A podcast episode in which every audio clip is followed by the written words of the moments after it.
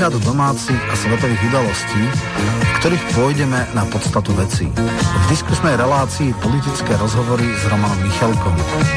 Spolu preberieme, okomentujeme, či zanalizujeme spoločenský vývoj v Čechách, na Slovensku, ale aj vo svete. Otvorene, bez cenzúry, bez falošných pravidel politickej korektnosti, o tých, ktorí nám vládnu, aké sú motívy konania. Budeme hovoriť aj o zákulisných politických hrách, ekonomických či oligarchických štruktúrach, o oficiálnych, ale aj diskrétnych elitách.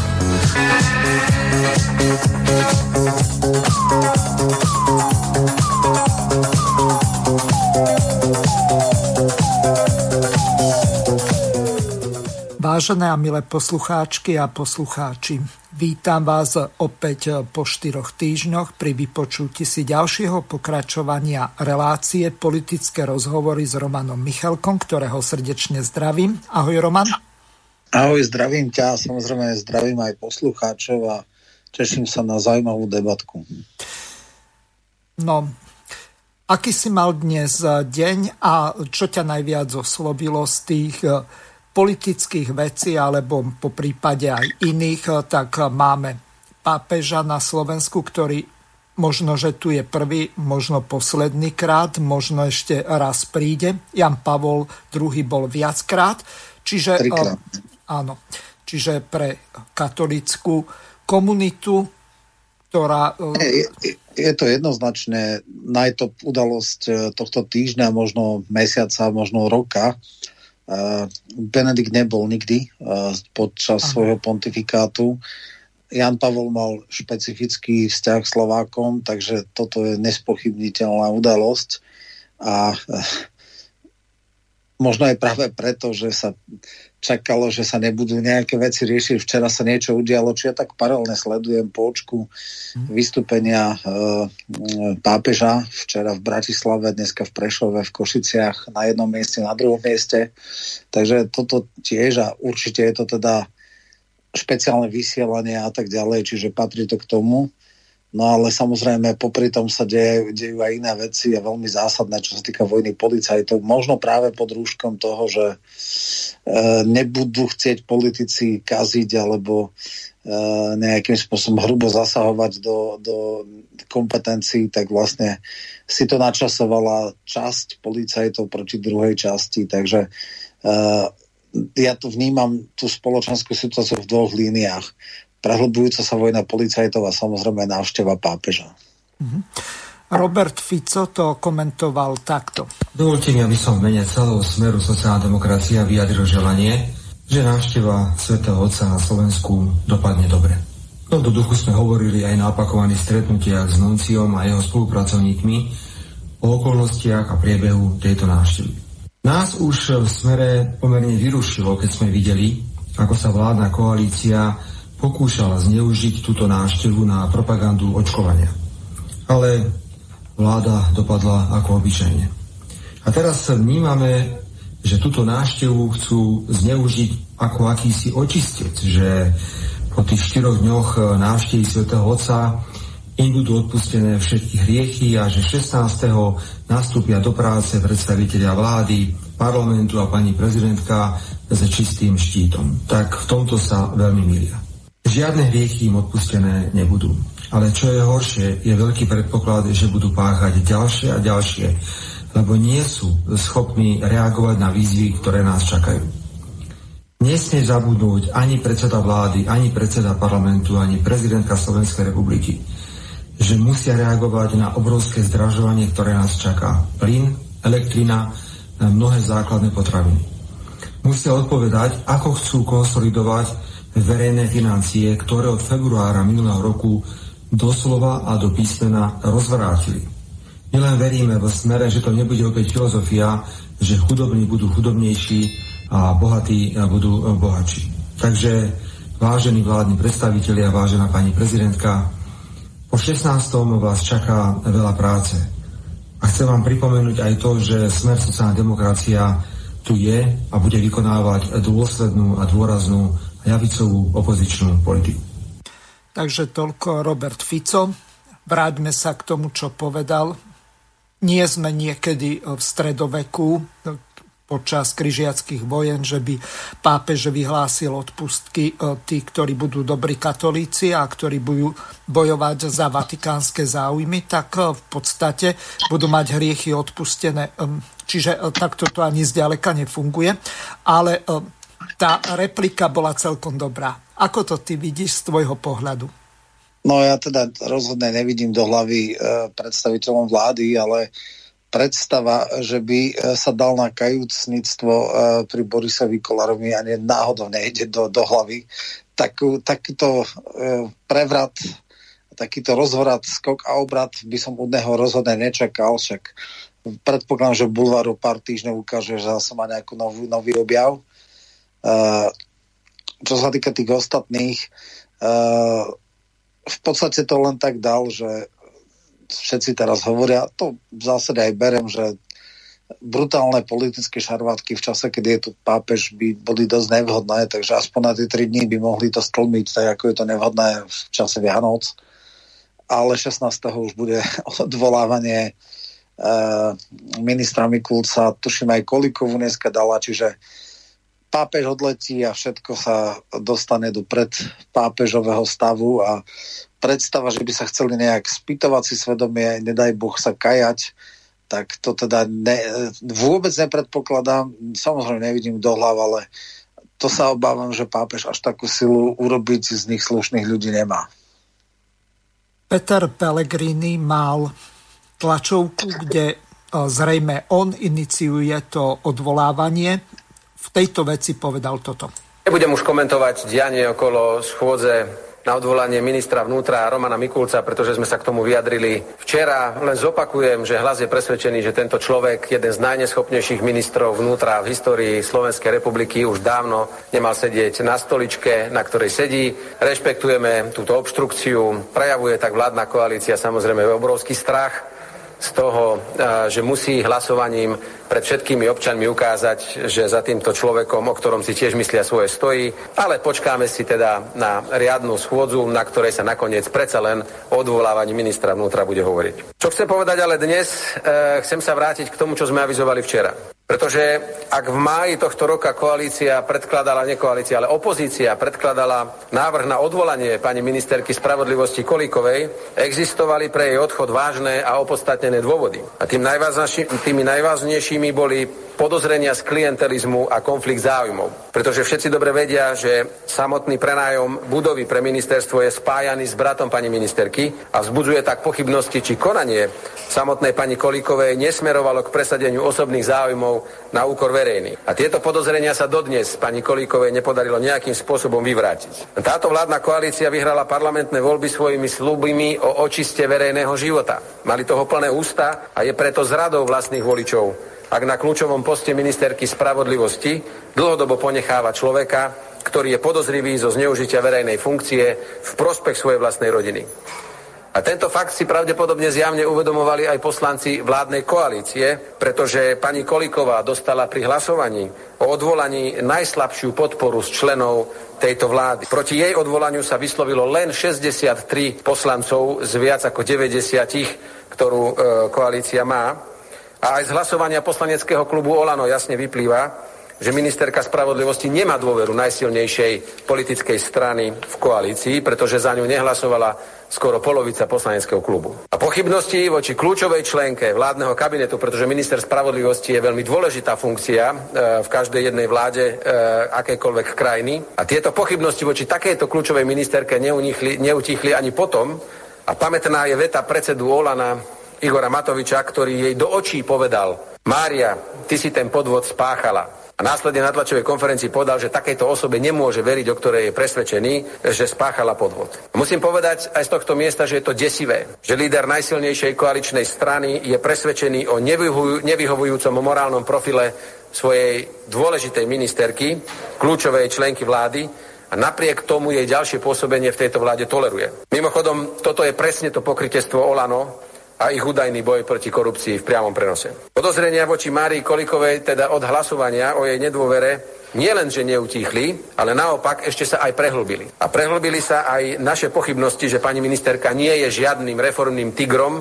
ako sa to snažia e, vytvoriť takýto obraz o nej slovenské médiá. Nie je to žiaden reformný tiger a za pol roka neprišla Mária Kolíková s ničím, okrem neustálých hádok a sporov so svojou spolustranickou kolegyňou, predsedničkou Veronikou Remišovou a týmito svojimi spormi dokonale otravovali slovenskú verejnosť posledné týždne. A nech sa na mňa tieto dámy nehnevajú, ale ak toto má byť tá nová politická kultúra, ktorú nám slubovali a ktorú chceli obe zabezpečiť, tak teda ďakujeme im teda veľmi pekne za to, čo obidve predvádzajú posledné mesiace. Namiesto tvrdej práce, na ktorú sú na tých stoličkách nominované, e, sa venovali iba vzájomným škriepkám a ich obe ministerstvá postupne idú dole vodou. Ťažko je dnes teraz povedať, že ktoré rýchlejšie a ktoré pomalšie.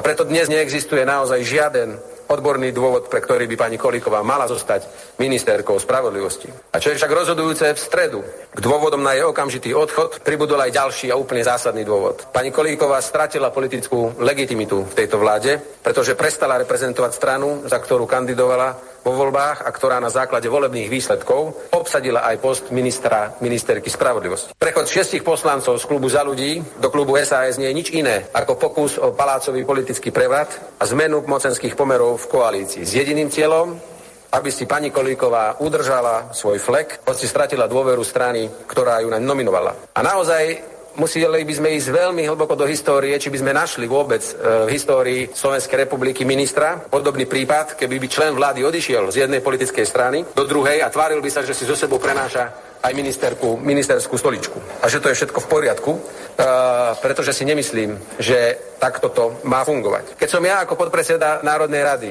ohlásil svoj odchod z politickej strany Smer, ktorej pripadol v Národnej rade post podpredsedu Národnej rady, tak som vedel, čo je mojou povinnosťou.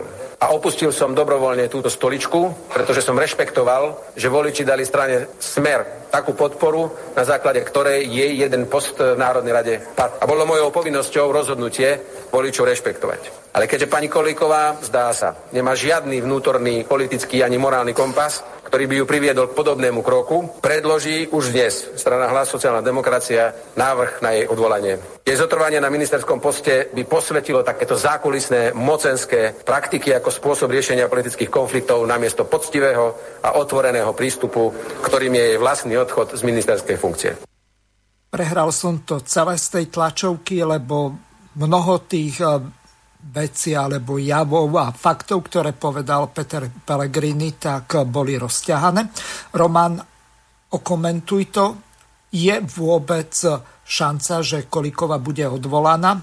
Prejdeme potom k tej ďalšej časti, kde sa v podstate tá frakcia okolo Márie Kolikovej spojila so Saskou a majú momentálne 19 poslancov. Boli tam rôzne zákulisné jednania aj s Kolárom a s ďalšími, takže nech sa páči. Jasné. Prvá základná otázka znie. E,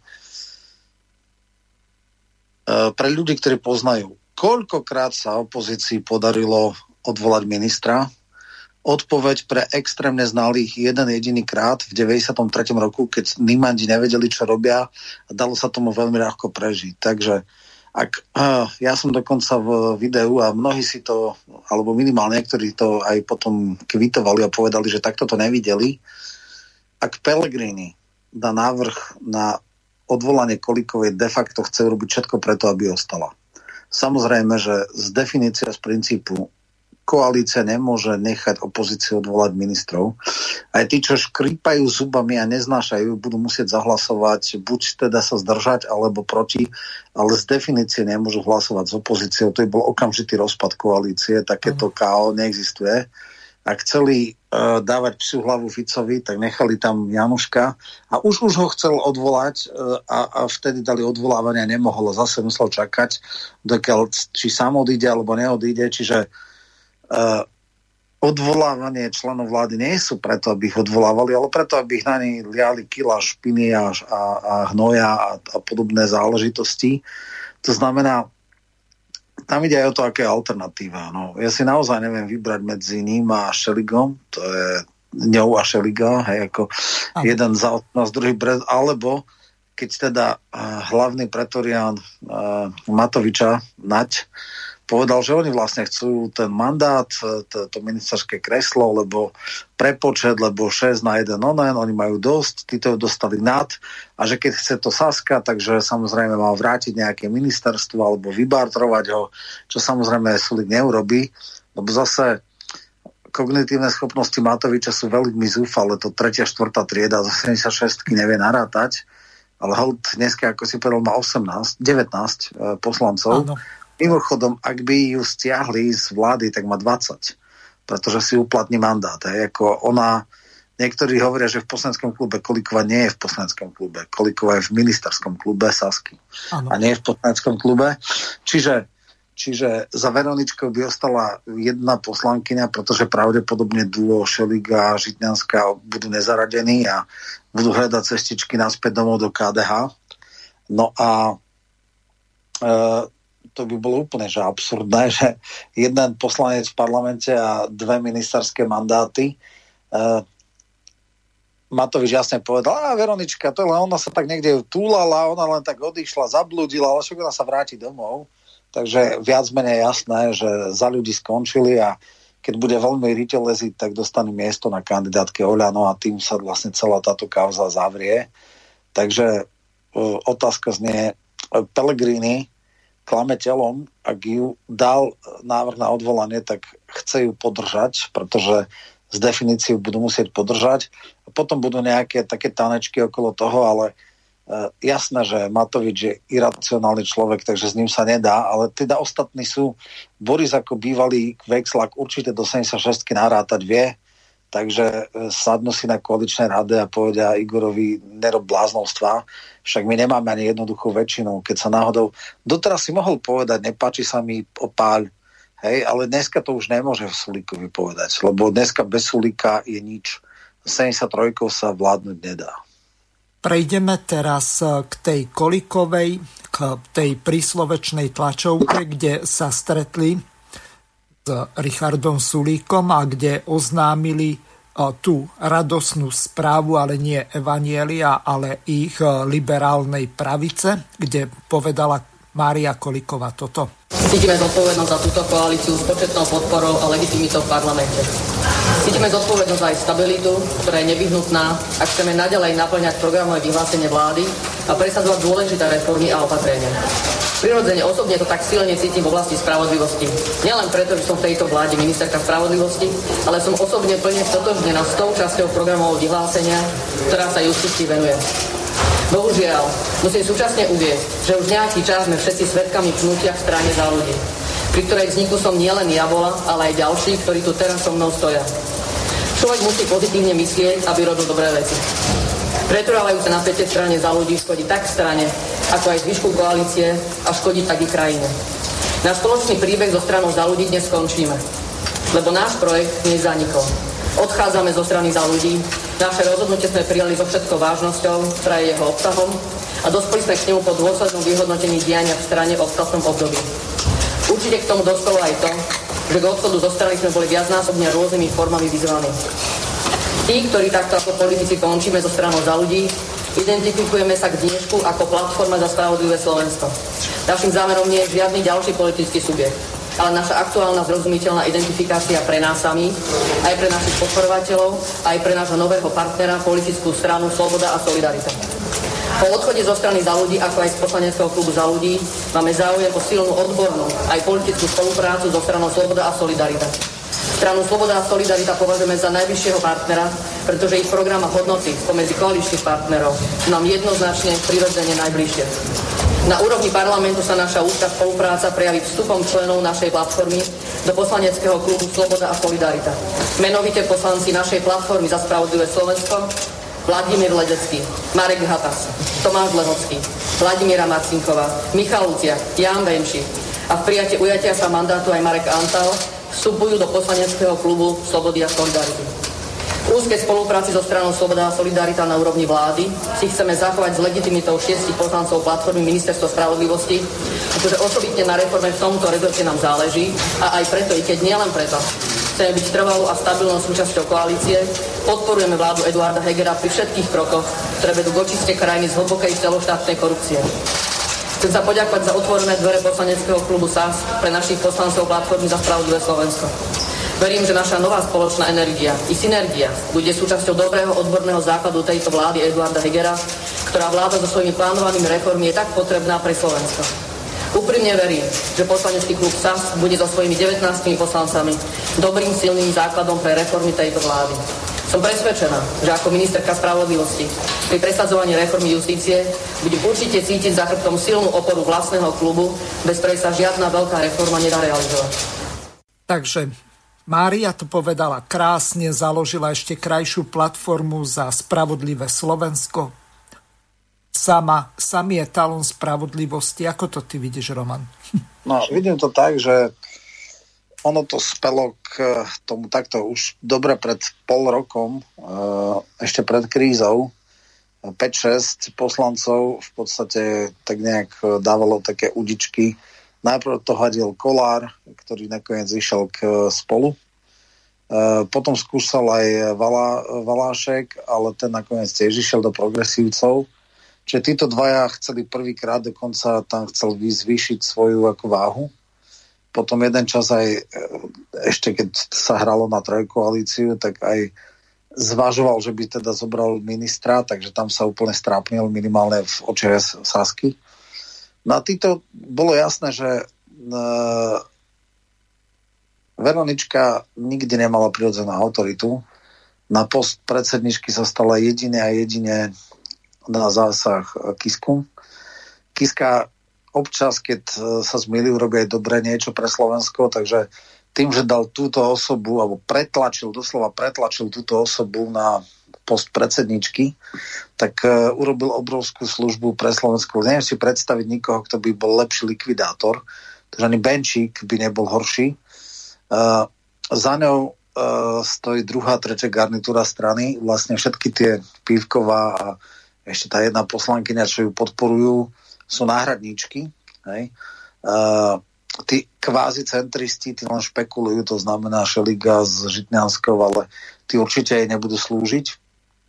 No a uh, ako to teda vyzerá? Uh, ona ich chcela striasť, ale bolo úplne naivné, absurdné a hlúpe si myslieť, že keď bude mať jedného alebo dvoch poslancov v parlamente, že bude mať nejaké dva rezorty. Uh, tuším aj Kiska povedal, že ten hysterický, ten hysterický spôsob a tú absolútnu sebadeštrukciu strany a tie brutálne mocenské zásahy a priame sprečenie sa uh, jeho listu a jeho výzve na snem a jeho, jej arrogantné veci, že ako odišiel z, uh, zo strany, nech do toho nepcha čumák, tak všetky tieto veci ukazuje, že ona už stratila akúkoľvek súdnosť. Mimochodom treba povedať, že ona rozhodne nebola jedna z prvých volieb, ona prišla úplne, úplne posledná do, za ľudí. Uh, ona ešte tak lavírovala asi týždeň čakala, vradila sa, vedelo sa, že dostala tú ponuku. Matovič vtedy nemal ešte také preferencie, tak si myslel, že to bude nejaká strata.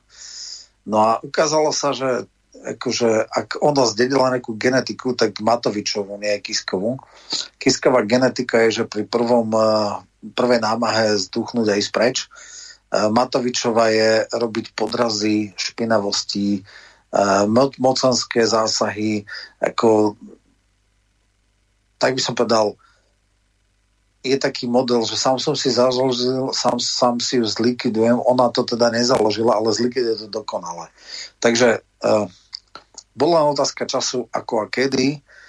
Uh, minimálne dva ľudia z tých odidencov z tej šestky majú dosť problém s tým uh, brutál liberálnym uh, pohľadom na svet, pretože Ledecká a Marcin, uh, Ledecký a Marcinková sú teda ako tzv. umiernení konzervatívci, a tým to není ako, že Kolár, ktorý bol teda Miro Kolár, tvrdý liberál, ktorý kakofonické tóny dával, že bude teda liberalizácia potratov a takéto veci, kedy ho aj zahriakol e, teda Kiska.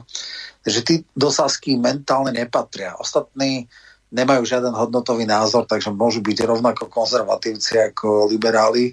Takže tam je to v pohode, koliková jasná liberálka, tam je do čom v čase krízy si hrkutali s uh, Sulikom veľmi často, častokrát aj poza chrbát uh, Remišovej sa stretávala tá sa len z médií dozvedla, že už boli raz tam a boli sa prezidentom v, za prezidentkou v paláci a tak ďalej. No. Remišová sa totálne ľudsky zhodila, kedy sa pripravovala na kolosálnu zradu uh, Sulika. Nevyšlo jej to, lebo vtedy by jednoducho klub by sa aj rozpadol, keby to aj chcela urobiť.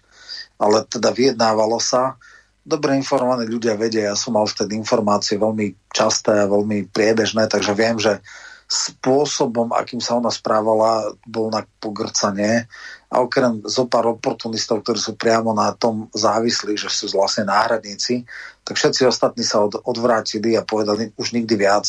Ešte raz príde takáto kríza, takáto osoba nemôže nás viesť. Potom začali chaby pokus o mimoriadný snem. Ona by to prehrala, keby dala hlasovať, lenže používala také brutálne metódy, že jednoducho 4 alebo 5 predsed, predsedníctiev sa bavili, e, vyčítali si, nadávali si, ale e, hlasovať nedala. Keď bolo indikatívne hlasovanie, prehrala to 11-10. V zápäti dvoch ľudí vyhodila z predsedníctva, dosadila si svoje bábky. No a dneska to teda ovládla, ale za akú cenu. No. Kiska hovoril, že pravdepodobne Jediné, čo ju tam držalo a tá krč a panika, ktorý ju chytil, je, že sa bála, že keď by to prehrala predsedníctvo strany, takže príde aj pod z ministerky.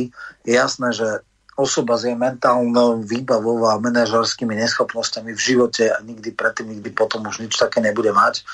A toto je celoživotný zenit a chce, môže zlikvidovať elektronizáciu, môže robiť všetko preto, ale prežiť 4 roky na poste ministerky je jej životným cieľom, najvyšším a jediným a chce tomu podradiť čokoľvek, napríklad likvidáciu strany. Takže podarilo sa, ide ďalej.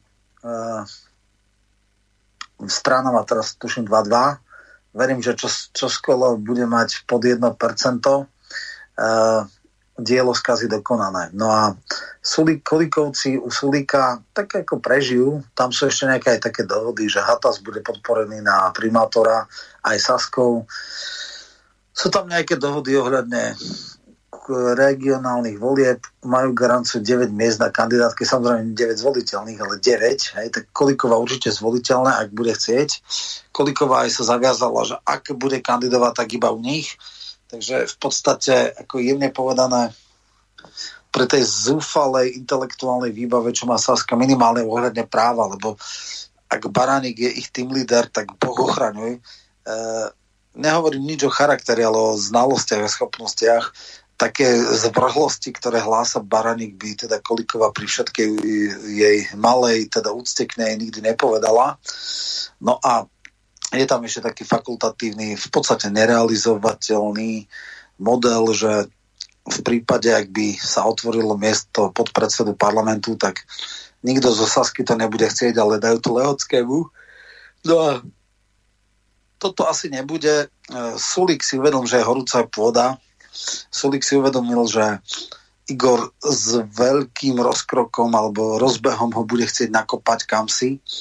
Uh, samozrejme na neho nemá, lebo za ním je kompaktný klub, ale Kolikovej uh, sa strašne, ale strašne chce pomstiť. Ona teda veľmi jasne povedala, že uh, aj dala ma, teda podala demisiu aj robila všetko preto, že tak, tak to nie. A tlačila obrovský a, a principiálny spôsob na jeho odchod. A on ako extrémne pomstichtivý človek e, jej to chce vrátiť, ale nemá jej to ako vrátiť, pretože ona drž, dostala hajenie od e, Sulika a bez Sulika s Kolikovcami jednoducho táto koalícia nemá jednoduchú väčšinu. Nie, nie že ústavnú. Aj. V podstate dneska sú 92, lebo traja už na dobro odišli. To znamená, e, môže sa smiať, príde Sulik na koaličnú radu a povie, čo chlapci, ako máte problém, akože tu nám vy dávate nejaké rečičky, však v pohode, môžeme ísť, ale potom ste skončili. OK. No a samozrejme, e, v podstate teraz sa stalo to, po čom túžili od začiatku, ani za ľudí, ani Saska nemali blokačnú väčšinu. Teraz ju má Sudik. Hej. V podstate uh, oni mali šancu blokovať excesy od očkovania, od testovania, od všelijakých zvrhlostí. pamätáme sa na tú veľkú tlačovku na námestí pred ministerstvom dopravy, kde sa kasala Veronička a celá jej, jej klub, že už ďalšie kolo testované nebude a nebude a neviem čo. A potom si z neho vytrel zadok v podstate, akože dala veto, on sa nej vysmial. Jednoducho uh, 10 hlasov na blokáciu nestačilo. Dneska je 19 a oni si, jednak teda žiaden zákon neprejde bez nich, jednak e, nemôžu bez nich vládnuť. Takže e, keby sa začal naparovať ako chrúst, e, tak, tak jednoducho ho veľmi rýchlo môže schladiť. A dneska je už v takom stave, že veľmi rád mu to nechá vyžrať.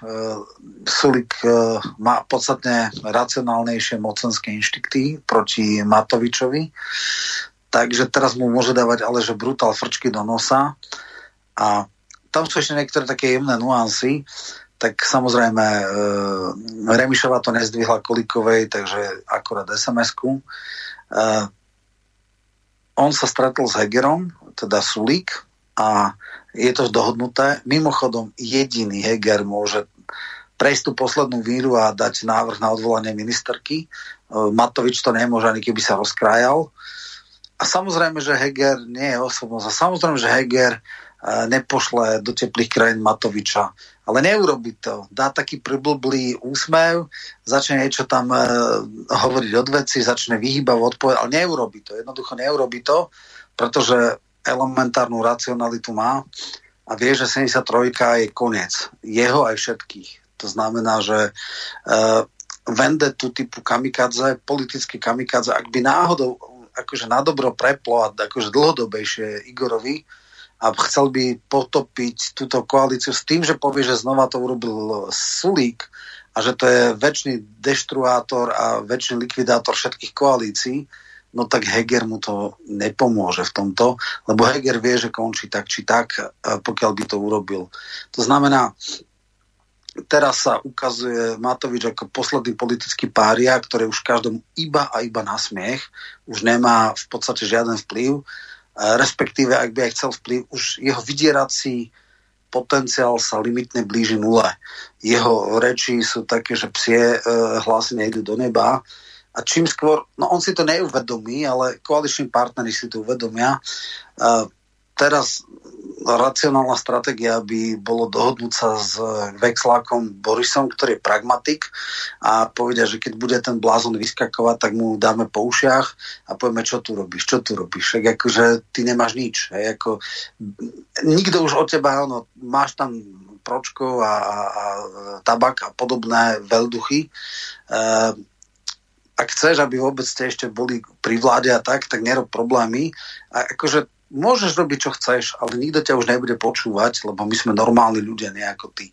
Čiže toto je zásadný posun, tu si treba jasne uvedomiť, že Sulík získal blokačnú väčšinu a Sulík to môže mo- extrémne mocensky využiť. Uh, Sulík nemá záujem, aj sám povedal, uh, všetci m- poslanci doteraz si videli, že preboha náhodou uh, eroduje sa, budeme menší, ja neviem čo, teraz už nie. Teraz je oveľa väčšia šanca, že dovládnuť, lebo vedia, že blokačnú väčšinu má a, relatívne vypoču, vypočítateľný, možno cynický, možno makiavelistický sulík, ktorý ale v zásade e, racionálny. A teda akési, niekto, kto je kruto iracionálny, pomstichtivý a ktorého politika nie je, že niečo dosiahnuť, ale niekomu sa pomstiť a niekoho ponížiť a niekoho uraziť, tak tento človek už nemá tú silu a keby to chcel urobiť, tak ho ostatní stopnú, pretože kvôli rozmarom Igora Matoviča už nikto e, nebude ochotný obetovať svoju 2,5 ročnú e, prítomnosť v koalícii a v parlamente. Takže toto je dosť zásadná vec a všetko ostatné sú tanečky, ktoré, ktoré akože pre verejnosť uh, sliny, už, už to, čo ten pretorián, jeho prvý uh, nať povedal, hej, ako jeho najtajnejšie vlhké sny, že dostanú Oľanov spravodlivosť, no nehrozí, akože žiadnu nedostanú. A ešte takto, posledná vec, ktorá urobil racionálne na Sulík, on môže teraz napínať svaly a urobil jednu taký komunikačný lapsus, kedy povedal, no my sme teraz najsilnejší poslanecký klub, akože my veľkoryso, OK, nebudeme žiadať post predsedu parlamentu, ako v pohode stačí, že Kolíková bude ministerka. Mhm. No táto vec sa neskutočne Borisa dotkla. No, som sa dozvedel, že mi milostivo nechajú toto urazený, jak neviem čo. A začal, no ale dobre, potom si to zrátal a si povedal, dobre, racionalita Sulika je v tom, že, že jemu stačí status quo. Nebude tlačiť na pilu. Vie, že je strašne rozbitá koalícia, vie, že sú rozhadaní, vie, že sú super citliví, vie, že budú skúšať nejaké také falešné tanečky. Akože OK, tak povedal, kašľa na to, čo máme, máme, tak toto bude, nebudeme nič otvárať. Akurát mám najsilnejší klub a uvedomte si to. Tam nejde o to, že by sa malo prerozdeľovať. Tam ide o to, aby si všetci uvedomili, že môže kedykoľvek poslať túto koalíciu ako do paže. E, a väčšina ľudí je takých, ktorí len z totálne egoistických záujmov to nebudú chcieť urobiť a preto bláznom nebudú vstupovať. Uh-huh. Mám na teba dve otázky. Ty máš nejaký prehľad o tom, čo hovorila Kolíková o mene poslanca, ktorý by mal zložiť sľub Marekovi Antalovi? Uh, on bol štátny tajomník u Remišovej a je zrejme náhradník, ale ako vieme, keď uh, sa stiahol Luciak, tak vyhodili no, terajšiu štátnu tajomníčku na, na uh, školstve Takže ona je pravdepodobne prvá náhradnička. Otázne je, že či by sa vrátila naspäť do poslaneckej lavice, alebo by už ostala na ministerstve. Zrejme potom pr- ďalší náhradník po nej, po tej BBB, neviem teraz, to meno nepodstatné, vie podpredsednička za ľudí, ale e, vieš, tú e, Romku, čo e, vymenila, čo bola teda bez udania dôvodov, e, nie Brutaničová, ale jak sa ona volá.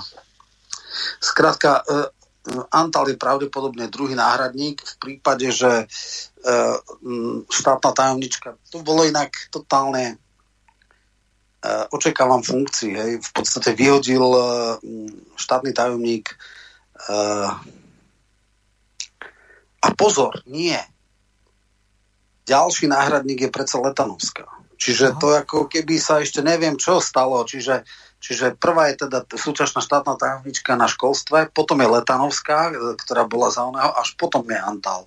Čiže, ale v poriadku, Letanovská by podľa mňa, keby sa znova vrátila, že by niekto padol, Uh, tak, uh, tak by sa v podstate uh, skôr dal k Sulikovcom. Ona je teda spolu, ale však spolu sa asi aj tak s progresívcami, tak bola by možno nezávislá, ale spolupracovala by s nimi, lebo s tou Kolikovou partiou ona bola vždy kámoška, takže, takže Antal je možno až tretí na rade.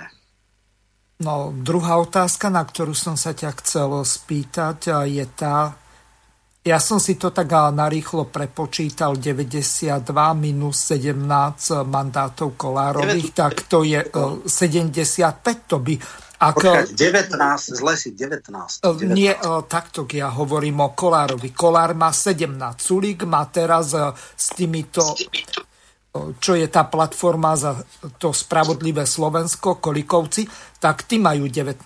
Kolár má no, stále no, no, 17, no. čiže 92 minus 17 je 75. To by ak sa Súlik zbúri za predpokladu, že tí traja, ktorí sú akože nezaradení teraz, že e, nepoužijú put e, seba záchovy svojich mandátov, platov a všetkého ostatného, tak Sulík nie je až tak síce vo vynikajúcej pozícii, ale ani tí traja to ešte dokážu zablokovať. A v prípade Kolára E, pokiaľ by sa on dohodol s týmito tromi, že by ich mal čím, čo ja viem, podplatiť alebo nejako odškodniť, tak e, Sulík e, bude v ťažkej situácii, pretože Kolár vie zložiť tú vládu. Za Počkaj, ako tí traja, myslíš, koho, Čepčeka a tých dvoch, čo odišli, Valá, Valáška a e, Kolára, alebo ktorý... ktorý no ne, tak ne, troch no. máš Valáška, no. Mira Kolára, no a čo, prečo? Tí, tí neznášajú, ako pre nich je ono najväčší pária, to sú, e, dobre, Aha. Čepček je sama o sebe, ale určite e, Kolár by nekúpil týchto dvoch, však oni by si totálne skazili, one, oni sú progresívcov. Progresívci neznášajú Kolára asi hádam viac ako Smer a mm. za Kolárom je už len, uh, už len uh, Kotleba. Takže to, táto koalícia nebude hroziť v žiadnom prípade. Mm-hmm. Čepček je neriadená strela, toho nikto nezachytí, ale Mimochodom, e, pravdepodobne smeruje Šimko k Kolárovcom, takže on by mal jeden mandát. A je, je. Uh, teda bývalý uh, LSNS, primátor uh, Rimavský soboty, ano. čiže plus minus váš krajan, takže on môže ešte nakúpiť. Uh, teraz sa iba o tom rokuje, že teda či príde, že on je vlastne kámoš. Ešte nevstúpil, ale z LSNS vystúpil. Ale ešte raz, 92 minus 19 je 73 a 73 sa uh, vládnuť nedá. Uh, Valáška nenakúpi a nenakúpi ani Mirakolára. To je na 100%. A uh, s Čepčekom sa jednoducho nedá. To je neriadená strela. Ten jednoducho si ide po svoje a to je absolútne ne, uh, subordinovaný človek. Hej. On tam prišiel, ako on má nejaké, nejakú víziu, že on má zachrániť e, kresťanstvo alebo čo a e, e, koláre, ako neviem, e, áno, však máme taký precedent, že posledný krížak je u kolára, ale myslím, že Čepčeka nechytia. Hlavne to není e, seriózny človek, ako sa vyspí, tak ide. On si to užíva, že je nezávislý. Čiže na, na Čepčekovi určite koalícia nebude, nebude jednoducho fungovať. A ešte raz, 52 e, a 17 je koľko? 50 a 10 je 67, e, majú 69 hlasov, to jednoducho ani náhodou nehrozí. Mm-hmm. A ešte dobre, Veroničkiny, teda teoreticky 4, tak áno, je to 73, ale ďalej sa nepohnú. Mm-hmm. A hovorím, ešte keby urobila tú chybu, že by mocensky sa chceli, keby zlomili nejak Hegera, a stiahli by Kolikovú z vlády, no tak e, strate ďalší mandát, lebo Kolikova sa dostane do parlamentu, čiže mali by 20 a, a naopak Veronička by jednu poslankyňu stratila, myslím tú Šutekovú, takže, alebo Pivkovú, to je jedno. Takže, takže to je inak zlúčenca primátorka. Hej. Takže v podstate e, ne, nemajú šancu, tie karty nemajú. Teraz za týchto okolností e, v podstate Kolár sa asi dohodne so Sulikom, povie, že dobre, však pozri sa, ja som politický biznismen, e, máme tu blázna, e, ale nenecháme ho robiť zle. Hej. Je tu Heger, ktorý každomu vychádza v ústretí, to je v pohode premiér, ten nikoho neriadí, ten nič neriadí, ale každému vyjde v ústretí. Akože lepšieho blbca by sme nemohli už ani mať, s ním sme spokojní, on nebude robiť žiadne problémy e, a treba mu jedine zabezpečiť, aby nebol pod vplyvom Igora e, a on akože nikdy nepovie e, a nepošle ho do paže. On sa len priblblo usmeje, začne niečo hovoriť, dá hlavu do piesku a neurobi to, čo od neho chce, ak to bude znamenať deštrukciu. To znamená, to si aj Matovič uvedomuje. A ešte Matovič má takú jednu vec, že najprv ho niečo naštve, niečo povie a potom ako, že ho to prestane, potom to vyprchá. Hej. Čiže oni sa rozprávali s Naďom, že čo, ako si to predstavuje. Naď to pustil do denníka N, tuším v pondelok, v stredu bola tlačovka. No a teraz si povedal, aha, no dobre, tak že chlapci sa akože myslia si, že sme úplne tupci, no nie sme.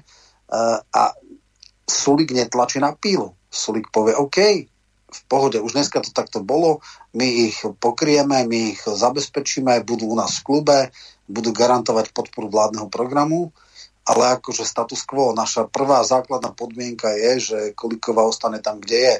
A akože Heger až taký idiot nie, aby si zdeštroval šancu byť ešte 2,5 roky premiérom. On toto kvôli Matovičovi neurobi. Mhm. Dobre, teraz eh, prejdeme na to, čo povedal Sulík. Takže Richard Sulík eh, na tlačovke vystúpil po Kolíkovej a povedal toto. Dobrý deň, prajem, dámy a páni. Ako Maria Kolíková povedala, boli sme všetci svetkami nezhôd v strane za ľudí a samozrejme, že to ohrozovalo aj koalíciu ako celé. Dnešným krokom, teda tým, že šiesti poslanci strane za ľudí vstúpia do poslaneckého klubu SAS a opustia túto stranu, výrazne zvyšujeme šance, že táto volebná koalícia dokončí svoje volebné obdobie. Toto je pre mňa osobne kľúčové. Nielen ja ako predseda strany SAS, ale aj všetci jej poslanci a členovia máme eminentný záujem, aby toto volebné obdobie bolo riadne ukončené. Okrem toho, vec, ktorá mňa osobne tiež veľmi teší, výrazne posilníme našu odbornosť. Ľudia, ktorí k nám vstupujú, teda poslanci, ktorí vstupujú do poslaneckého klubu SAS, sú, sú známi svojou odbornosťou. A okrem toho ešte aj sa za ten rok a pol vyvinuli veľmi dobré osobné vzťahy. Nerobili by sme tento krok za každú cenu, nemáme to za potreby, ale v tomto prípade som ja osobne veľmi rád, že tomuto kroku došlo a dúfam, želám si to, že to bude dlhodobá spolupráca, o mnoho dlhšie ako toto volebné obdobie. Nechceme otvárať koaličnú zmluvu. Chceme stabilitu v koalícii, nechceme do toho baštengovať. To znamená, našou zásadnou požiadavkou, opakujem, zásadnou, je, že Maria Kolíková ostane ministerkou spravodlivosti. Za rok a pol sme mali možnosť zistiť, ako svoju funkciu vykonáva. Ja som toho svetkom pravidelne na vláde, keď schválujeme jej návrhy. A veľmi si želáme, aby v tom pokračovala. To, čo ona presadzuje, je prakticky to isté, čo SAS presadzovať chcela. V tomto ju budeme podporovať a začneme tým, že budeme mať zásadnú požiadavku, že Maria Kolíková ostane ministerkou spravodlivosti. Keď hovorím, že nechceme otvárať koaličnú zmluvu, znamená to aj, že nebudeme si my ako ponovom druhý najsilnejší koaličný partner nárokovať na nové pozície, napríklad na predsedu Národnej rady. Rešpektujeme, že terajší predseda bude túto pozíciu vykonávať ďalej. Za stranu Sloboda Sloboda a Solidarita majú naši noví kolegovia garanciu, že im vytvoríme také podmienky, aby sa im u nás dobre fungovalo. Máme jasné pravidlá, dnes ráno sme podpísali korektnú a precíznu dohodu a Klára Pakta boli amiči. Dúfam, že práve na základe tejto dohody budeme dobre fungovať si presvedčený o tom, že budú dobre fungovať a ešte e, tá ťažká otázka na teba. Akí sú to odborníci a aká je to lumenka, tá kolíková, veď e, tá súdna mapa, tá je reforma, to je jedna hotová katastrofa. To právnická obec, ja som mal pred e, týždňom alebo dvomi v relácii právnikov, napríklad Maricu Pirošíkovú, ktorá je jedna z tých organizátorov tej zbury tých eh, právnikov, ak to môžem tak nazvať, z rôznych právnických profesí, ktorí sa stavajú proti tomu, ako do hája ide momentálne spravodlivosť na Slovensku. Takže ten Sulík to akože chválospeví o ničom, alebo má problém s vnímaním reality, alebo ako to ty vidíš? No tak ako čo mal povedať? Bereme bandu otrhancov, ktorí sú neschopní a dostali sa do politiky iba vďaka tomu, že lezili Kiskovi. No tak to nemôže povedať, ne? Tak musí chváliť svoje perie. Jasné, tuším včera mala tlačovku Kolíková, kde dáva brutál spiatočku a celá tá veľká súdna mapa bude zredukovaná na to, že mestské súdy v Košicech a Bratislave dostanú status krajských súdov alebo teda druhostupnových súdov a ešte nejaké menšie veci, ale to veľké rušenie tých súdov a, menších a, nebude. nebude. Bude, bude nejaké mierne zlučovanie, ale bez rušenia tých expozitúr a skrátka narazila veľmi brutál a e, nemá dostatočnú politickú podporu navyše e, v rámci ostatných koaličných strán, takže už dávala spiatočku a z tej veľkolepej reformy bude len malá reforma. Na druhej strane prijala ústavný zákon o tom, že ústavný súd nemôže posudzovať ústavné zákony, zriadila najvyšší správny súd, ten už je naplňaný sudcami. Čiže ako za ten rok, keď si zoberieme ostatných ministrov, ktorí neurobili absolútne nič, alebo teda len škodu, tak po nej niečo ostane. Nehovorím, že dobré, samozrejme, ona je veľmi kontroverzne vnímaná, tak to by som povedal. E, to, čo ona presadzuje, nie sú dobré veci, ale je v tom efektívna a zo svojej agendy z toho, čo bolo v programu vyhlásení vlády za rok a pol, presadila 60-65%. Chvála Bohu, už až tak veľa nepresadí, ale často ju vnímajú ako najefektívnejšiu, najúspešnejšiu ministerku v zmysle, že to, čo si zaujímala, presadila. Spočiatku to valcovala hlava, nehlava. Chvála Bohu, že sudcovská e, teda obec sa v ročinej vzbúrila a tieto nepopulárne opatrenia nedokoná v pôvodnom rozsahu. No, čo sa týka ďalších lumenov v tom poslaneckom klube, teda uh, ako by som povedal, uh, Ledecký iste úspešný starosta, ale naš, ako štátny tajomník s Veroničkou nevydržal. Uh, možno na regionálny rozvoj patrí k tým lepším, ale akože dneska v parlamente ako veľa toho už nená, nenárobí. Uh, on možno, že by mal šancu, fakt e, mal reálne riešenie, čo sa týka Romov asi najefektívnejšie, lebo ako v zásade na Slovensku sú nejaké úspešné riešenia Ledeckého a Kufové. Kufa robí tú záchranu loď, e, robí to inzitné a s nejakou veľkou láskou, ale nie je to také systémové. On naopak niečo urobil. To, je človek, ktorý povedzme, že má nejaký životný príbeh, možno aj zaujímavý za sebou No a potom ostatné, čo tam ostalo v klube, ak teda zoberieme, že Žitňanská Šeliga, to sú brutálni oportunita, hlavne Šeliga. Ako. Žitňanská ako osoba s ňou nemám problém, vždycky sa snažila, e, má aj teda ťažký osud, je mladá vdova a tak ďalej, tak ju nebudem hodnotiť, ale to není teda u Sulika. To ostatné ako Benčík, Bože uchovaj, e, a tí ostatní Luciak, e, Lehocký Hatas, no tak čo už, no. Hipster primátorom mesta, myslím si, že má to poriadne nahnuté a hovoril som s ľuďmi z Nitry a oni sú presvedčení, že asi to nedá.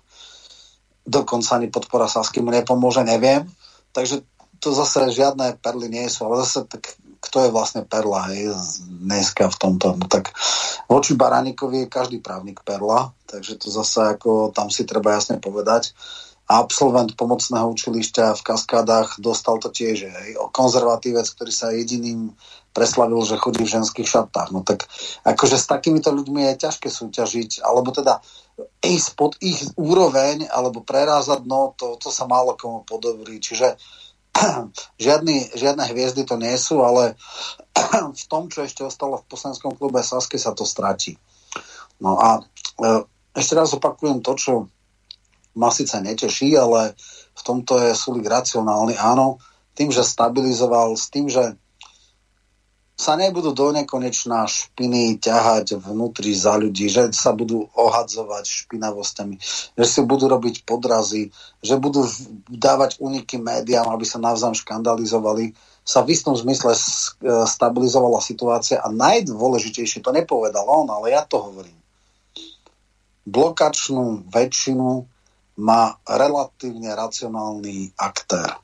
Hej, teraz oddelme program a oddelme správanie. Program Sasky je z môjho hľadiska čistá katastrofa. Chvála Bohu pri 6% najväčšie zvrhlosti typu odvodového bonusu a tak nemôžu dať. Nemajú financie. Na hospodárstve toho až tak veľa neskazia. Čo sa týka Grelinga, to akože už nechám tak, to tam nič e, nebude už. E, ale dobre, nejak prežije, školstvo prežilo už kde koho, takže prežije aj Grelinga na Korčok je starý známy, ako tam, tam tiež sa nedá čakať nič dobré, ale tak však bol aj za Zurindu, bol aj za Mikloša, to je taký... Uh, takže... Uh, no ale jeho zmysle... dobrý kamoš Martin Klus, to je uh, skutočne dvojka taká, že na pohľadanie. Áno, tá dvojka je a pravdepodobne v politike ostáva a je to klasický aktivistický uh, politik pravdepodobne, keď podarí sa Korčokovi niekde do európskych štruktúr a Saska bude v koalícii, tak už bude mať obrovské ambície byť ministrom. Ja teda dúfam, že sa to nepodarí, ale ak bude vo vláde a vyboxujú si tento rezort, tak asi áno, sotva už e, dá nejakého kariérneho diplomata. No tak e, čo už, no bohužiaľ. Ale rezume, naozaj je teraz šanca, že tie ešte 2,5 roka vydržia, že do, dokončia celé volebné obdobie, preto lebo psihlasy už nepôjdu do lesa, do neba a nebude môcť tak ľahko Matovič dokonať osobnú vendetu, osobnú pomstu tým, že získala krytie druhého najsilnejšieho klubu Kolikova aj voči jeho výpadom a pokusom o pomstu sa do istej miery obrnila Mimochodom na Sulika ani slovo nepovedal teraz eh, pri týchto. Teda povedal niečo v tom zmysle, že to je strana, ktorá pravidelne likviduje akúkoľvek vládu, ale to akože nebolo až úplne ad personám, ale teda hlavne Maria, ti neverím, ja moju dôveru nemáš. Akože tie mantry ťaha, možno, že aj povie, pravdepodobne to odvolávanie skončí, takže sa mm, zdržia hlasovania. Tam som tiež zvedavý či sa posunula tá tektonika v rámci Oľano, lebo vtedy bolo 23-27, tak nejak, tá sa, sa mi zdá. A Čepček bol proti, a teda za odvolanie, aktívne za odvolanie. Tak som zvedavý, ako teraz e, sa posunulo klub, že koľko bude za Kolikovú aktívne, teda proti odvolaniu a koľko sa len zdrží. To som zvedavý. Toto bude možno aj taký znak, ako sa e, melie poslanský klub Olano, či je viacej oportunistických hegerovcov alebo e, nekritických Igorových vojakov. Hej, takže toto je jediná vec, ktorá ukáže, že či presuny v rámci klubu nastavujú, alebo je to, je to stabilizované. Prejdeme na ďalšiu tému, na e, spor, ktorý vznikol na výbore Národnej rady medzi Baránikom a Žilinkom. Tak e, ideme si to prehrať a potom to komentuješ, lebo toto je veľmi vážna vec. Existuje vnímanie v spoločnosti, že svoje veľmi podivné rozhodnutia, konkrétne mám na mysli napríklad rozhodnutie tzv. Kalvedy Chamec, len, že nezdôvodňujete, ale že ich kompenzujete tým, že vlastne vyvíjate politickú činnosť a to v rozpore s tým, čo uvádzate, že vy sa nejako neangažujete, že vás to nezaujíma. Vediete na Facebooku svoj profil spôsobom, ktorý vyvoláva obrovské vášne a vlastne si tam hľadáte podporu. To, čo tu už spomíname, že list prokurátora Kodov, o ktorom údajne nič neviete, napriek tomu, že ako kriminálny prokurátor určite sa mám, mám, sa to viem, že máte mediálny sú vyrobení z každej také udalosti. Tak sa tvárite, že vás to nezaujíma, ale skrátka svoje, to, čo my vnímame ako poslanci Národnej rady, že svoje klamstvá eh, oproti tomu, čo ste uviedli po vašom vypočutí, kompenzujete tým, že sa snažíte vytvoriť nejakú protiváhu protikorupčnej vláde tejto republiky. Prosím, uvedte nás do reálu, ako vy to vidíte a zdôvodnite nám, prečo vám nevadí, že rôzne konšpiračné médiá, e, konšpirátori pod vašou Facebookovou stránkou vedú diskusie, ktoré spochybňujú realitu a to všetko za účelom toho, aby sa legitimizovali vaše rozhodnutia, ktorými sa nedá reálne stotožniť. To znamená oslobodzovanie prominentných kauza, ako je kauza Vietnamec, alebo kauza oligarchu, spôsobom, ktorý nedáva žiaden logický zmysel, s ktorým sa nie je možné ani právne, ani laicky stotožniť. Toto si dúfam všimne celá verejnosť. Pretože toto je vrchol.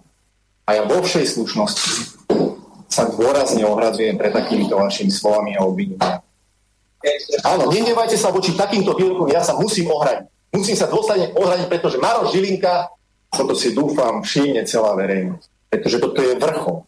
A ja vo všej slušnosti sa dôrazne ohradzujem pre takýmito vašimi slovami a obvineniami. Áno, nenevajte sa voči takýmto výrokom, ja sa musím ohraniť. Musím sa dôsledne ohraniť, pretože Maro Žilinka je nielen generálny prokurátor, ale má aj svoju česť a svedomie. Ja mám svoje deti, ja mám manželku, mám mamu a ja sa nenechám urážať. Takže toľko Maroš Žilinka, ospravedňujem sa za zníženú kvalitu záznamu, najmä v tej prvej časti, kde hovoril Baránik. No, Roman, nech sa páči, máš slovo, ideme toto rozobrať. Ja ešte pripomeniem jednu veľmi dôležitú vec. Momentálne máme 18.31 E, vážení poslucháči, pokiaľ budete chcieť Romanovi Michalkovi položiť nejaké otázky, tak e, telefónne číslo do štúdia je plus 421 910 473 440 ešte raz plus 421 910 473 440. Môžete využiť aj aplikácie WhatsApp, Viber, Telegram, Signal.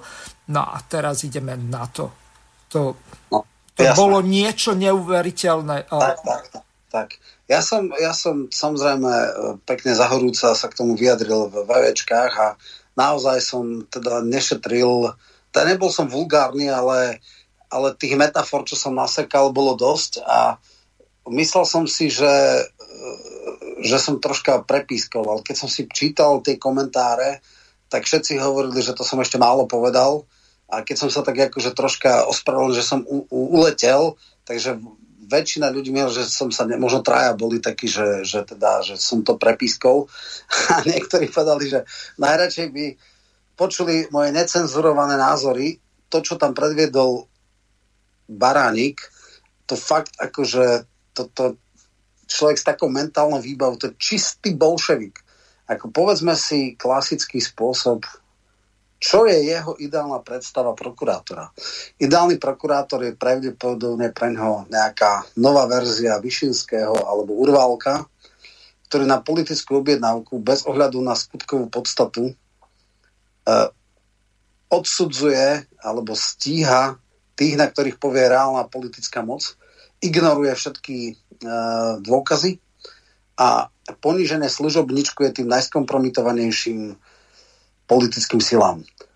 Toto je samozrejme mentálna úroveň z e, totálne neznalého a hodnotovo totálne zvrhlého nejaké taxikára. Myslím, že taxikári sú v pohode dobrí ľudia, ale ako tento človek vôbec mohol byť z jeho mentálnou taxikár, nechápem, pretože v 90. alebo 80. rokoch ešte museli poznať aj to mesto, museli mať nejakú pamäť, museli mať nejakú elementárnu, akože nejaké mentálne, kognitívne schopnosti, aspoň na nejakej úrovni, ešte nebolo gps toto on naozaj, on akože babu, vydávať toaletný papier, to je jediné metaforicky, čo by on mohol robiť. Ale dobre. Dôvody. Uh, všetky tie kauzy presne vysvetľujú Uh, dokonca Doug Daniš, režimistickí novinári hovoria, že toto nie je možné, čo sa tu deje. Jednoducho, tam, kde nie sú dôkazy, uh, on tam asi 4 alebo 5 krát hovoril, že Mikulec mu niečo hovoril, že nejakí ľudia z ochranky mali nejaký problém, že tam s tým Vietnamcom, dobre, tak majú, nech prídu a dajú výpoveď. A potom ten šéf no oni to tak niekde, že započuli niekde a tak, no dobre, však nech prídu, 4 alebo 5 krát dal, nikto, keď mal podať svedectvo, neprišiel. Jednoducho, keď je nejaký súdny proces, keď sa niečo zadokumentováva bez jasných dôkazov, svedectiev, vysvetlených z viacerých, sa to nedá. Jednoducho dôkazná situácia bola taká, že nikto uh, z tých ľudí, ktorí mohli svedčiť, ak sa tam stala nekalosť, to odmietol. Nikto sa nestotožnil, že ja, Janko Krivoštálek, som ochotný svedčiť a videl som, že sa dialo to a to, tak jednoducho musel to zrušiť. Neboli dôkazy, nebola dôkazná situácia, to isté. Čo sa týka Haščáka. Zase, len človek bez mozgu, bez akéhokoľvek znalosti môže hovoriť takéto sprostosti, preto lebo. Ja som to už x krát vravel. Zvrhli bol najvyšší súd, ktorý zrušil gorilu ako dôkaz. A teraz si povedzme, za čo vlastne bol stíhaný dokonca chvíľku aj väzobne Haščák. Za to, že zaplatil výpalné. Arpáš mu predal gorilu za milión eur. Arpáš v tom čase, teda ešte predtým, než e, súd e, povedal, že to nepripustný dôkaz, mu vlastne predával utajovaný dokument. Primárne urobil trestný čin Arpáš a on vlastne mal byť stíhaný len za to, že na, zaplatil to výpalné, aby teda dostal tú, tú audiozá, e, audiozáznam tej náhrávky. Medzi tým sa vlastne prišlo na to, že to je bezcenný dôkaz, pretože je nepoužiteľný a tým pádom akékoľvek utajovanie je zbytočné. Nehovoriac o tom, že každý to už si po x krát počul, je to na serveroch, takže je úplne smiešné riešiť to. Čiže v čase, kedy nastalo stíhanie, ten dôkaz už nebol tajný, nebol pod žiadnym utajovaným a bol v podstate irrelevantný preto lebo je nepoužiteľný v akomkoľvek procese, nemôže mu pomôcť, nemôže mu poškodiť, nemôže mu nič. No samozrejme, keď si takúto právnu realitu uvedomil prokurátor, tak jednoducho povedal, akože čo, ho tu na, akože, keby ste mali dôkazy, keby ste robili tú drobnú prácu, že poviete si Malcharek 10 miliónov podľa oného, aké mal oficiálne príjmy, aké mal daňové priznania, aké sú jeho majetkové pomery a ísť pekne po jednom, po druhom uh, všetky jeho tieto a zisťovať, z čoho si financoval svoje domy, e, showroomy, neviem čo všetko podnikanie. Keby toto robili drobnú, poctivú policajnú prácu, analytikov a tak ďalej, tak možno by aj usvedčili minimálne z toho, že jeho majetok nezodpovedá jeho príjmom, popoťahovali by ho po veciach, vedeli by, koľko dostal, no aspoň by mu skolabdovali to, to nakradnuté. Nerobia to, nikto to nerobí. Toto by bolo vec, ktorú by mal robiť špeciálny prokurátor. A nie ako ísť a po týchto veciach. Čiže Žilinka nemohol nič iné ako zrušiť stíhanie za to, že niekto si kúpil výpalné, dokonca aj niektorí one, ako to on naopak mohol Arpaša zažalovať, že vlastne, ak by to priznal, on to nepriznal, hej, že mu dal milión, že mu vlastne predal bezcenný dokument, hej, ktorý v podstate ho nemohol vydierať. Mohol vydierať tak, že samozrejme reputačne mu to strašne poškodilo nakoniec. Ako vieme, e, tie nahrávky e, sa našli u Trnku a tí dvaja tajtrlíci, ten nejaký starosta, ešte nejaký kamoš z mokrej štvrte, z odvody, však dneska sú tie uh, aj s trnkom toto, takže oni ho dvakrát vykrádali, teda vydierali a to je jasné vydieranie. Títo ľudia, no však uvidíme, ako skončia. Uh, takže v tejto kauze v podstate sú možno ľudia, ktorí sú trestne stíhateľní, ale za to to hashtag nemohol byť. To znamená, hlupák neskutočný, nebetičný, tupý, aktivistický hlupak Baránik vyčíta prokurátorovi, generálemu, že koná zákonne. To je nonsens. To, akože ja viem, Beria, Jagoda, Ježov, ty by asi, keby náhodou našli za stalinských čias nejakého slušného prokurátora, asi by mu to tiež vyčítali a dali by ho do gulagu. Ale v demokratickej spoločnosti, mimochodom, v sekunde, keď tento hlupák e, začal sa vyhrážať, tak e, povedal Sulik, že to je jeho osobný názor a vlastne sa dištancoval. Nepridal sa k nemu ani Ondro Dostal, ani Vetrak, ani všetci tí ostatní. To bolo tak do neba volajúca nekompetentnosť, hlúposť, tupý aktivizmus, absolútne nepochopenie e, pozície prokurátora, že tak by som povedal, to je asi to, ako keby nejaký človek, čo sa vydáva za historika, popieral holokaust, tak to isté je, je on ako právnik, lebo on pošliapal aj tie najelementárnejšie princípy práva. Jednoducho je to absolútny profesný odpad a nemám už k tomu čo povedať, lebo keď, keď počúvam tie jeho priblblé imbecilné reči, tak fakt akože stúpa mi tlak a, a jednoducho nedá sa. Takže toľko k tomu, Žilinka obstal s odsťou, pekne mu povedal, bol oprávnene naštvaný. A ešte jedna vec. Ten hlupák nevie ten proces. Odvolať generálneho prokurátora je extrémne ťažké. Mm-hmm. Uh, jeho predovšetkým nemenuje Národná rada, volí kandidáta a vymenúva ho prezidentka. A druhá vec je, musí byť e, ústavná žaloba, ktorú posudzuje ústavný súd. Ten ho musí odsúdiť a keď je odsudený na úmyselný trestný čin alebo za nejaké hrubé porušenie, ja neviem čoho všetkého, a je to právomocné rozhodnutie, potom ide návrh prezidentke a ešte aj tá sa môže rozhodnúť, či ho odvolá alebo nie. Čiže mokresný imbecilného baránika e, kvintesenciu neschopnosti, hlúposti a aktivizmu e, jednoducho, ja neviem, no naozaj to akože, keď ju, jeho porovnám s, Baraník, s Kolikovou, tak ako Koliková tiež mala včera tlačovku, tiež bola veľmi opatrná a tak ďalej a tak ďalej akože to už sa nedá tá žumpa preraziť. Toto, čo Baraník bol vždycky totálne neschopný. Uh, teraz ho dali strašne vysoko na kandidátku, tak mal aj zo pár preferenčakov. Predtým bol nulový, úplne že nulový. Mal nejakých 1200 alebo koľko prvýkrát, keď sa dostal do parlamentu. Ten človek nemá vôbec, nikdy nemal byť poslancom. Neviem, či mohol byť uh, podľa mňa jeho intelektuálny strop bol uh, taxikár v Toronte, lebo to je jediná profesia, ktorou sa dokázal nejak že biedne uživiť, ale myslím, že už dneska ani to nie. Skrátka, všeli, kto sa nám dneska dostal do parlamentu a týmito výrokmi sa on dostáva hneď vedľa pročka tabak. To už akože to je taká veľká trojka. Ešte tá teplaková lady, to je akože galérka par excellence, skutočne. Mm-hmm. Prejdeme na nejaké maily. Poslucháč Juraj sa pýta. Pán Michalko, ako hodnotíte prebiehajúci súdny proces bývalým generálnym prokurátorom Dobroslavom Trnkom? Konkrétne by ma zaujímalo, či pán Trnka bude podľa vás odsúdený. No, má toho strašne veľa. E, jednu magickú vec sa im podarilo urobiť, dali mu odposluchy do auta, kde on si myslel, bol veľmi opatrný v mobile, všade možné, ale v aute sa vykecával do bezvedomia, takže e, aj sa prekvapí, že čo všetko vedia na neho a aké informácie majú a tam si pustili e, ústa na špacír. Ak sa podarí, samozrejme, obhajoba sa snaží spochybniť to ako dôkaz, ale verím a dúfam, Bolo to že... povolené sudcom?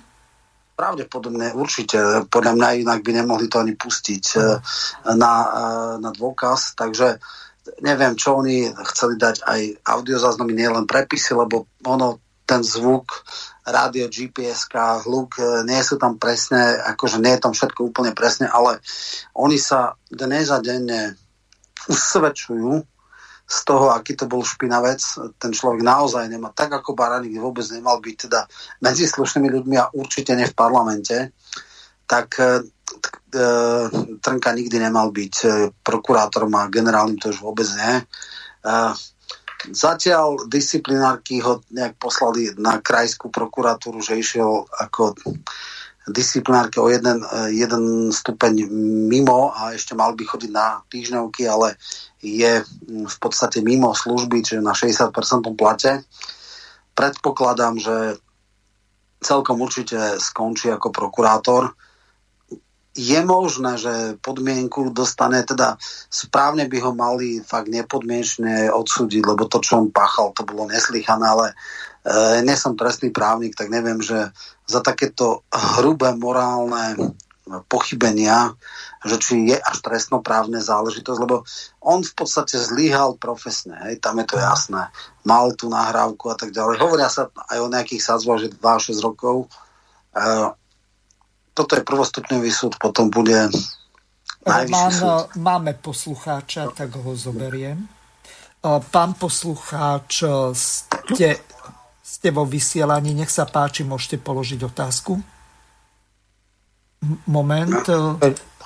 A nech, nech dopovie pán Michalko, lebo počujem ešte pozadí, že rozpráva. No tak eh, vy si eh, vypnite rádio, lebo to ide s neskorením asi eh, dvoch alebo troch sekúnd. Okay. Pýtajte sa. Môžem už hovoriť? Ste, áno, ste vo vysielaní. Dobrý večer, tak zdravím ešte raz. Pán Michalko, ja sa chcem opýtať vás takúto vec. Sledujem vaše analýzy na tých rôznych portáloch veci verejné a teda a teda. Chcem sa opýtať vás tak, po tej skúsenosti, ktorá bola z vlast, e, máte ešte ambície politické, alebo budete sa venovať tomu, jak sa hovorí, čomu ste sa doteraz venovali? To je na všetko ako prvá otázka. Jasné. Dobre, môžem aj priebežné. Uh, nikde sa nepchám, nikde sa netlačím. Idem si svoje, v podstate aj toto mi vyhovuje. Uh, v budúcnosti, ak by prišla nejaká ponuka, veľmi vážne by som to zvažoval a určite by som nešiel do takých pochybných uh, vecí, ako, ako bola vlast, bohužiaľ. Bol to aj zlý môj odhad. Uh, priebehu kampane som veril, že to asi nepôjde, ale zase už som nechcel byť za takého, ktorý potápajúcu sa loď opúšťa. Takže zmysel, keby to malo reálny zmysel a mal by som šancu aj niečo programovo dať a musela by to byť relevantná strana, to znamená, ktorá má vysokú mieru pravdepodobnosti, že bude v parlamente. V tom prípade by som o tom vážne uvažoval, ale neleštím kľúčky, nechodím na politické sekretariáty, rozprávam sa s politikmi, ale nie s predsedami strán, takže e, nedokážem to odhadnúť, ale nič, nerobím to aktívne. Ak Dobre, náhodou... a, a ak by ste mal byť v politike, povedzme nejakej uh, vys- fiktívnej politickej strane, volajme ju, ja neviem, hviezda. No. Ak, v a, akej, akej časti politiky sa, by ste sa vedel uplatniť, alebo sa vidíte na, najlepšie? No, kde by ste, ja sa, kde by ste sa orientoval?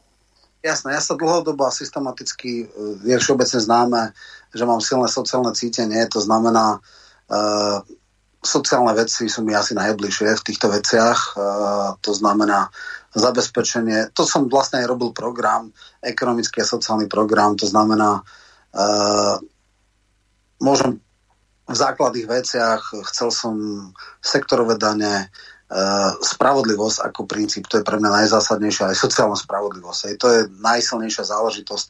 Uh, to znamená zabezpečenie bývania pre bežných ľudí s bežnými príjmami, uh, čo najväčšie no, rast priemernej mzdy, to znamená indexovanie priemernej, najvyššej mzdy na priemernú mzdu, podsilenie pravidel kolektívneho vyjednávania, aby odborári videli do ekonomiky podniku a mohli adekvátne podiel na tom, čo sa vyprodukuje. Dobre.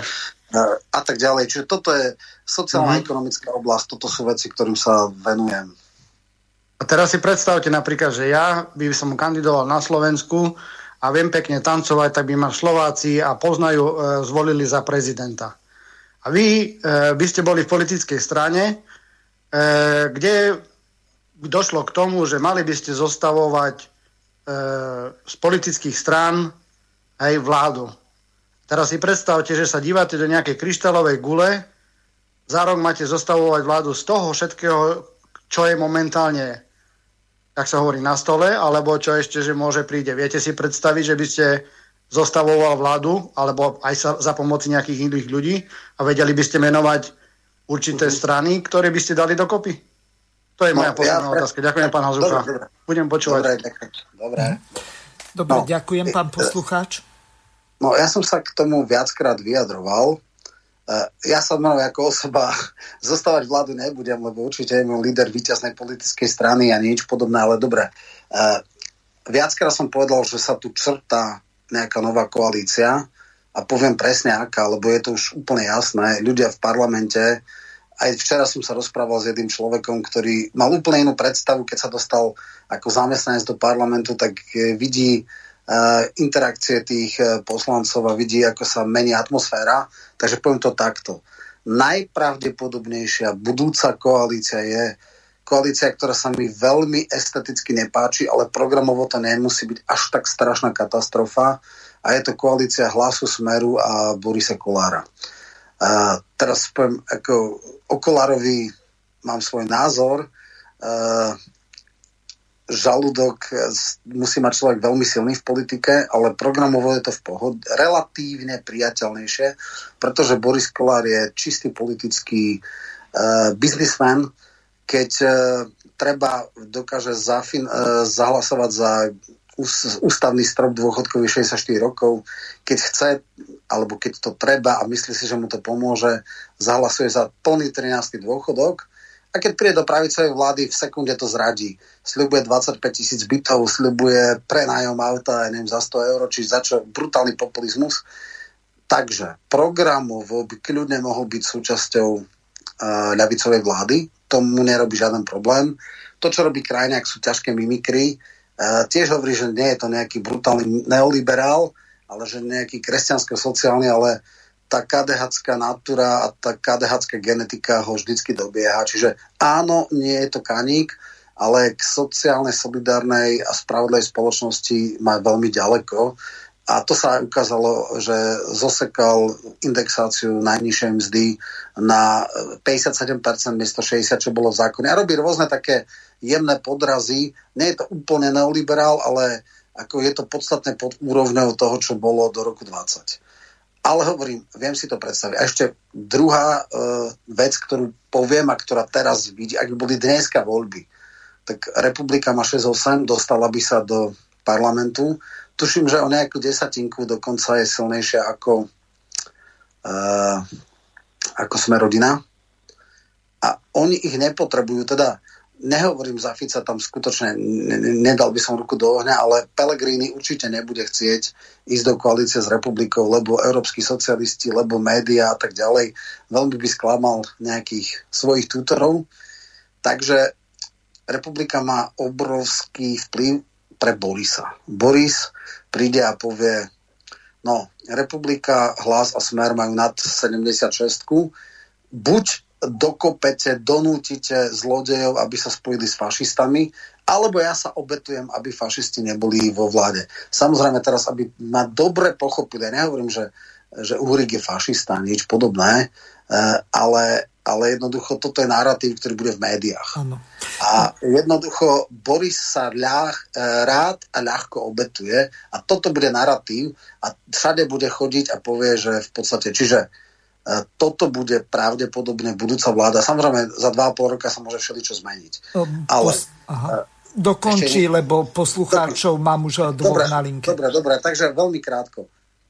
Uh, averzia medzi Ficom a Kolárom bola veľmi silná, ale už nie je taká a ani zďaleka to nie je také ostré medzi hlasom a smerom, tí poslanci v pohode fungujú. Určite to nebude tak, že Fico bude podredený Pelegrinimu. Normálne to vidie, ak to teda udrží ešte ten tesný náskok, predseda vlády bude e, Pelegrini, predseda parlamentu ako šéf druhej najväčšej koaličnej strany. Fico nebudú interagovať, môže to tak fungovať. Nie, pre niekoho je to zúfalstvo, pre mňa oproti tejto vláde je to neestetická, ale priateľná alternatíva.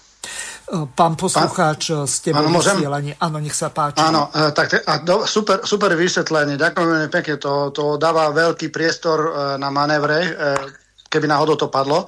Chcem sa opýtať teraz tak, pán Michalko. A teraz si predstavte, že ja som tým prezidentom, ktorý je nezávislý, zvolili si občania a, a veria mi po tom všetkom, čo sa stalo, alebo ako bola posledná prezidentka volená. Ja si poviem, a just nebudem E, e, hrať hru s politickými recyklovanými stranami a to zoskupenie, ako ste povedali, e, Smer, Hlas a, a tretia strana bola Smer rodina, si myslím. Áno, Smer rodina. A ja poviem, že pokiaľ viem dobre systém aj pravomoci prezidenta, tak prezident nemusí vymenovať vládu alebo tých ľudí, ktorí sú, sú predložený a nevymenujem takúto vládu. To znamená, čo sa potom udeje? A no, ešte doplním, a ešte, a ešte doplním, hej, ak by takéto nejaké tanečky boli akoby a zo skupenie, a ľudia by tak iniciatívne cez médiá alebo cez petíciu alebo neviem, by jasne dali prezidentovi najavo, že takúto vládu si absolútne neprajú. Čo by sa stalo potom? Ďakujem pekne, to už je moja posledná otázka. Budem počúvať. Ďakujem, pána Zucha. Ďakujem. Dobre. No, ľudia si nemohli povedať, že nechcú takú vládu, lebo takú vládu zvolili. Oni, ľudia zvolili nejakú väčšinu, hej? Čiže, čiže e, toto nedáva logiku. Čo sa týka, čo sa týka možnosti prezidenta, uh, existujú tzv. ústavné zvyklosti a existuje nejaká striktná písaná ústava. Ústavná zvyklosť je taká, že mal by dostať uh, predseda najsilnejšej politickej strany po voľbách právo zostávať vládu a pokiaľ dáš 76, mal by mu prezident vyhovieť, vymenovať a išla by do uh, programového vyhlásenia vlády. Ústava Slovenskej republiky predpokladá, uh, že ak trikrát po voľbách v priebehu šiestich mesiacov sa nepodarí zostaviť vláda, tak automaticky začínajú lehoty k predčasným voľbám. To znamená, ak by e, prezidentka poverila niekoho, cca do mesiaca musí od poverenia e, ísť do programového vyhlásenia vlády, musí ísť do parlamentu, čiže cirka, neviem, tri týždne po voľbách by niekoho poverila, do mesiaca musí ísť do parlamentu, e, nedostane e, dôveru, e, tak by mal byť poverený niekto druhý, ten by zase mal mesiac na zostavenie vlády, respektíve na vy, vypracovanie programu lesenia vlády, znova by neprešiel, tak ešte do tretice, ak trikrát po sebe do pol roka po voľbách automaticky idú predčasné voľby. Toľko je akože ústava. Samozrejme, sú niektoré e, veci, ktoré ukázal napríklad Zeman v Čechách, že Babiš v prvej vláde, aj Topolánek v prvej vláde nezískal väčšinu, potom ale mu nedal lehotu mesiac na zostavenie vlády, ale v podstate tuším až 7 mesiacov. A dokonca povedal, že Uh, že v demisii bude môcť zvládnuť do konca volebného obdobia. To je absolútna zvrhlosť a tak ďalej. Ak by hral prezident touto hrou, tak samozrejme môže ísť podanie na ústavný súd a neviem si predstaviť, ako by sudcovia ústavného súdu odôvodnili hrubé pošľapovanie nejakých princípov. Zároveň ani pre prezidenta by vláda v demisii nemala žiaden zmysel, pretože vláda demisii nemá väčšinu, tým pádom nemôže prijať ani jeden zákon, nemôže prijať rozpočet a predstava, že je nejaká, nejaký štát 4 roky v rozpočtovom provizoriu a bez jediného zákona, bez jediného neviem čoho, v podstate to bola absolútna agónia, nemohla by uh, nič iba svietiť a kúriť, v podstate to by bola bezmocná vláda, ktorá, ktorá jednoducho uh, nedáva to žiadnu mocenskú logiku. Jednoducho ten prezident musí sa snažiť, môže presviečať, vyjednávať, pozývať si lídrov a robiť a skúsiť namixovať takú zostavu vládnu, aby mala nejak väčšinu a môže povedať e, na začiatku, že tohto nevy, nevymenujem. Potom už keď vymenuje vládu, že neskoro. Hej? Respektíve takto. Našla sa Mazaková finta, ale teraz ako náhle poverí, e, respektíve takto. E, Poverenie znamená, že dáva človeku, aby zostavil, e, ten príde, konzultuje členov vlády, ale Mazak vymyslel fintu, že poveril nezáväznými vyjednávaní o prípadnom zostavení vlády, potom si to odkonzultoval a keď tam bol mladý Jožo Ráš, tak ho stopol. Ale keby mu dal oficiálne poverenie písomné, tak už cesta naspäť nemožná a sú judikáty, musel by vymenovať tú zostavu, ktorú dá premiér. To znamená, ešte predtým, než dá poverenie, v rámci konzultácií prezident má nejaké možnosti. Ale hovorím, absolútne nedáva zmysel vymenovať vládu bez podpory v parlamentu, lebo taká vláda mu je absolútne na nič. A hovorím, ak trikrát po e, v prvom pol roku po voľbách sa nedostane dôvera vo vláde, automaticky začínajú lehoty na predčasné voľby, tam v podstate sa rozpustí parlament, sú tam e, kandidátky nové a tak ďalej a tak ďalej. Ústava s tým ráta, že, že po pol roku tri po, pokusy, ak tri pokusy po sebe zlyhajú, konec. Máme ďalších poslucháčov, takže nech sa páči, môžete hovoriť.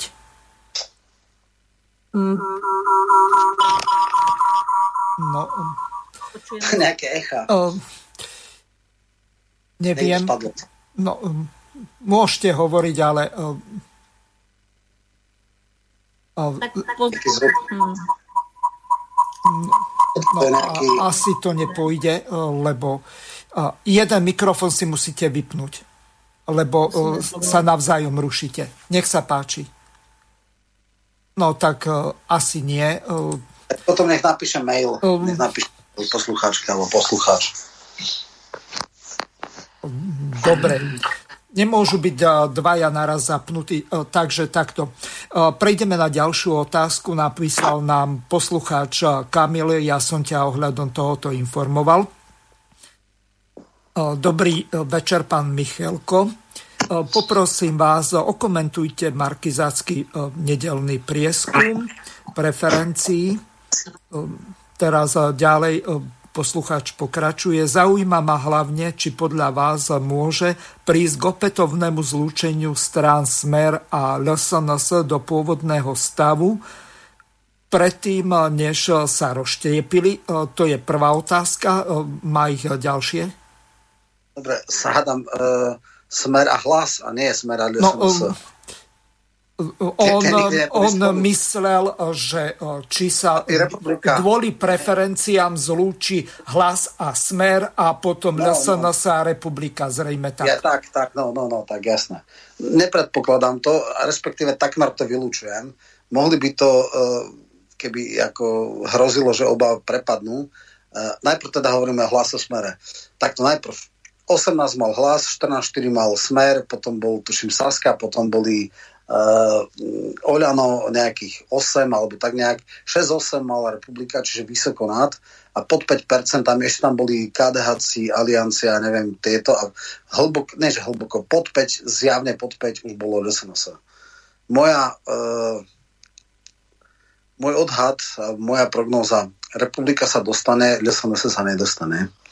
Uh, zlúčiť sa nezlúčia, pretože dneska je republika silnejšia a Kotleba by to nezniesol, aby on bol nejaká dvojka, trojka. On bol, on išiel e, v šľapajách e, Veroničky, sám som si založil, sám si zlikvidujem. E, ja teda by som veľkú šancu na sa už dneska nedal, ale ak neurobi sériu vážnych chýb republika, tak má veľkú šancu, že bude v parlamente. Pozrel som si, že iba polovica jej voličov je z LSNS, ďalšia je predovšetkým z Olana, čiastočne z sns čiastočne z Osmeru, čiže e, viac než polovica voličov nie je bývalých Kotlebovcov. No, čo sa týka uh, pádku, úpadku uh, hlasu a nárastu smeru, je to úplne jednoznačné.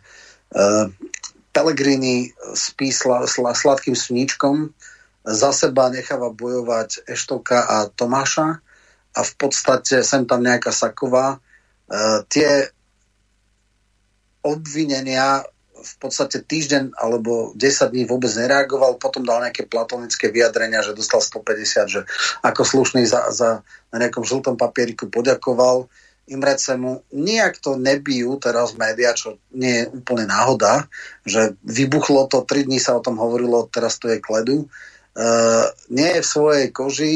Ukazuje sa, že byť len sympatiak, mať uh, jamočky celkom nestačí, ak tam nie je tvrdá makačka. Naopak, Fico je hyperaktívny, každý deň tlačovka. Nikdy strašne rokov už nebol v takej kondičke. Pre, podľa mňa to troška prepískáva, lebo to už až devalvácia, že ku každému prdu sa vyjadruje, točí, ale je hyperaktívny a chytá naspäť vlastných voličov. A tam jednoznačne sa prelievajú. Ak boli časy, že hlas mal 25 a smer mal 9, no tak e, teraz akože brutál e, sa skracuje ten rozdiel a interval. A ak to pôjde takto ďalej, tak nakoniec ešte môže byť smer aj víťaz volieb. Nehovorím, že sa to stane, ukazuje sa totiž, že tie kvázi korupčné kauzy, bederovci a takéto veci, ktoré sú vážne, a to ja nespochybňujem nikdy, že ľudia z okolia smerackých špičiek majú teda za ušami poriadne. Ale toto nefunguje na, na voličov smeru. Voliči smeru, pre nich toto nie je nejaký KO argument. Tak ako zavlečenie Kováča nebol KO argument pre HZDSákov. A tisíckrát to povedali a povedali, nepo, však to bol chrapun, dobre mu tak. A dneska e, voliči smeru si povedia, no však ľudia okolo Bederovca tak e, kradli. Chvála Bohu, teraz sa od takýchto ľudí strana očistí, ale na Fica nič nemajú, lebo keby mali už dávno ho ako zabásnu. E, a aspoň sa strana očistí, aspoň tí oportunisti, biznisové krídlo a častokrát to zdôrazňuje aj Fico a Ľuboš Blaha odišla k hlasu, tam sú tí biznismeni pri nás, pri smere ostali len tí srdciari, tí, ktorým ide o vec a tak ďalej. Čiže toto je tá vec, takže trendy sú jasné. Na môj vkus má ešte stále 8 alebo dokonca až 10, neviem, uh, Olano. Verím a dúfam, že budú ďalej klesať a keď budú pod 5, tak budem úplne šťastný. Ostatné veci, KDH to má neisté, uh, Aliancia to má neisté, teda tie tri maďarské strany. Uh, Boris Kolora sa jemne drží, Hovorím, dneska je, tuším, o jednu desatinku nad kolárom republika. S republikou pre budúcnosť treba zjavne rátať. Dobre, skúsime to znovu pripojiť ich. Ste vo vysielaní, nech sa páči, pán poslucháč alebo pani poslucháčka, môžete hovoriť. Neviem, kto je tam.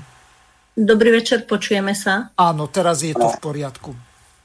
Dobre, tak Srdečne pozdravujem z Michaloviec, pred chvíľkou bol uh, pripojený aj pán doktor Peter Lipták.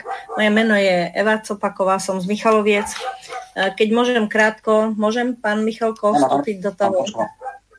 Jasné. Počúva. Tak s vašim otcom sme spolu aj s pánom Arpadom Matejkom hm, a ďalšími 112-113 ľuďmi prijímali v 92. roku Ústavu Slovenskej republiky, vtedy ako poslanci Slovenskej národnej rady. Pravda, že to bol váš otec Ján, pravda?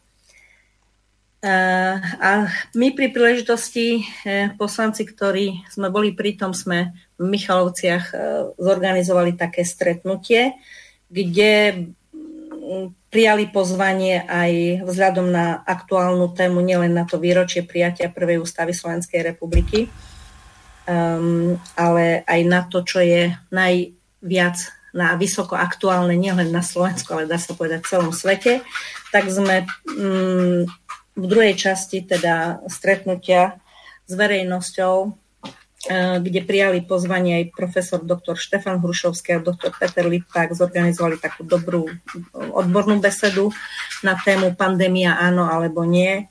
A plus bolo to umocnené aj krásnou skladbou skupiny, miestnej skupiny Hurikán. Modlitba za Slovensko, za Slovakov, za náš ľud, za národ drahý. No ale čo chcem povedať, že hm, škoda, že pred chvíľkou teda pán doktor e, Peter Lipták z Bratislavy bol pripojený, ale inak nám to šumelo. No, tak chcela som... Pod rovnakým nikom nemôžete byť dvaja. Áno, áno, áno, ďakujem. Ďakujem. Tak, odpuste. Uh, my sme vydali také posolstvo Slovensku, ktoré, viete, je veľa tých skupín. Hej, čiže vôbec si neosobujeme právo my a jediný a prvý môžeme byť aj poslední, alebo úplne na kraji. Teda na tom východe, kde nič nie je, ako viete, ako Fico hovoril, že na východe nič nie je, tak vidíte, ešte aj pápež tu chodí. A na východe, kde nič nie je, tak sa zjednocujú ľudia postupne po skupinkách a dá sa povedať, že tí, ktorí tam boli, teda aj oca Jana Šafína, e, pravoslavného kňaza som zabudla spomenúť, ďalších bývalých poslancov Národnej rady Arpada Matejku, Jana Zemana, bývalý poslanec za SNS Tono mm, Miloš Rusiniak, predseda Národného frontu občanského združenia Vasil Demko, bývalý novinár a za Hurikán skupinu Štefan Demčík, Miroslav Grekuš a Milan Palajpaj, Pal sa podpísali pod to a pridávajú sa ďalší, kde sme vyjadrili taký postoj k toho času stavu, nielen na Slovensku, dá sa povedať všade vo svete kde keď môžem, tak aspoň tie základné body by som uviedla a tie, čo sa týkajú zdravotníckej obce alebo oblasti 8 požiadaviek v zdravotníctve, to ak by ste dali priestor, tak to by zavolal pán doktor Lipták. Dobre, tak krátko nech povie a môžem to skomentovať, ak sa pán Lipták prihlási alebo dostane, tak nech teda ide. Tak povedzte krátko a keď dobre, sa zdvihne... Dobre, tak hovoríme takto, že na Slovensku sme svetkami veľkej lživej hry s občanmi menom pandémia. Že je to proste podvod a všetci, ktorí sme za mierovú cestu, lebo viete, najprv treba využiť riešenia mierovej cesty, hej, tak e, samozrejme sme za, za spôsob nie riešenia tohto konfliktu streľbou projektilom a, a cez násilia a cez, e, cez, cez tie autá všelijaké a striekanie ľudí, ktorí sa, si uplatňujú svoje právo v zmysle ústavy, ale e, proste z toho dôvodu sme vyjadrili také posolstvo, ktoré hovoríme, že áno, Slovenská republika je a ostáva zvrchovaný suverénny štát, taký má aj ostať v srdci Európy a niekoľko nečestných ľudí to určite nezmení. Po druhé, odmietame manipuláciu a znásilňovanie obyvateľstva Slovenska za účelom ich pokusného testovania pod nátlakom. Moment, chvíľočku. Ano? To malo byť už v poriadku. Dobre, teraz môžete, no, hovorte ďalej. Dobre, e, čiže ten druhý bod je o tom, že odmietame manipuláciu a znásilňovanie obyvateľstva Slovenska e, za účelom ich pokusného, pokusného testovania pod nátlakom, vyhrážaním sa stratou práce, násilím na deťoch, študentoch, chorých, zamestnancoch, štátu, samozprávy, firiem, podnikov a tak ďalej, aj kňazom, aj umelcom a tak ďalej, pretože my sme tu doma. Tretí bod je o tom, že mám, zaujímame postoj, v ktorom tvrdíme, keď si vygooglite, čo je to pandémia. Žiadna pandémia tu nie je.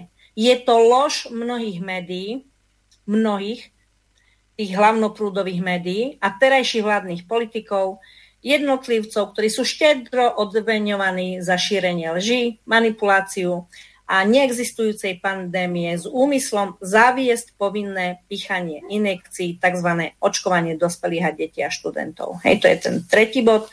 Štvrtý bod.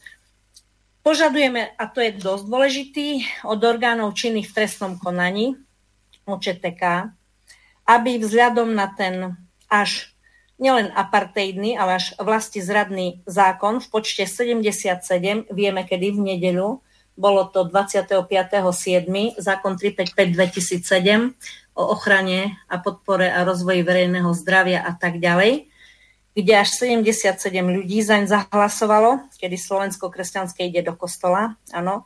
Boris, Takže my Boris, žiadame... Áno. Čo prosím? Že Boris, Boris, Boris áno. Mhm.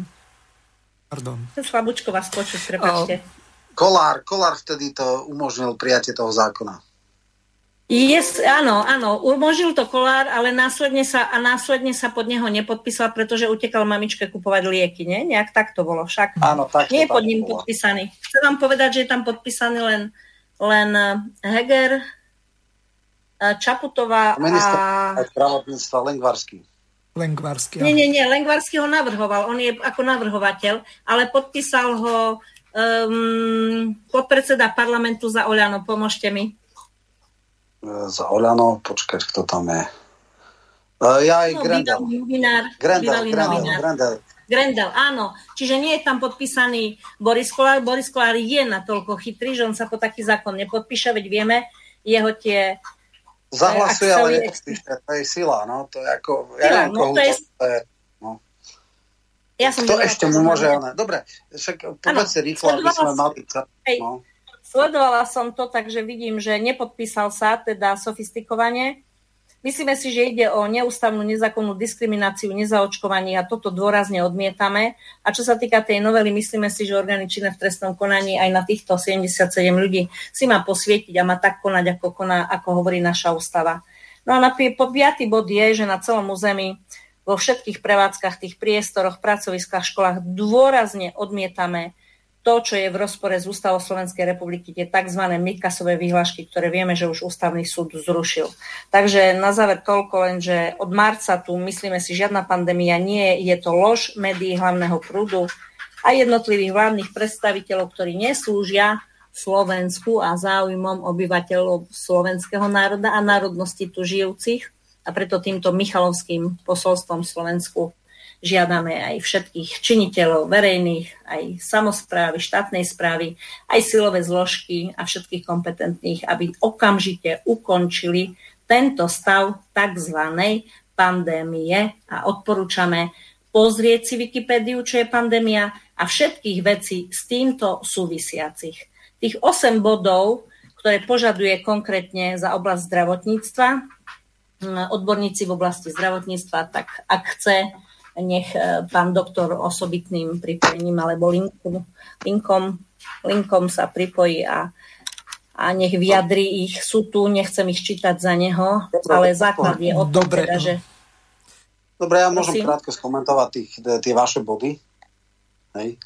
Akože odpovedať, a, Áno. ak teda. No.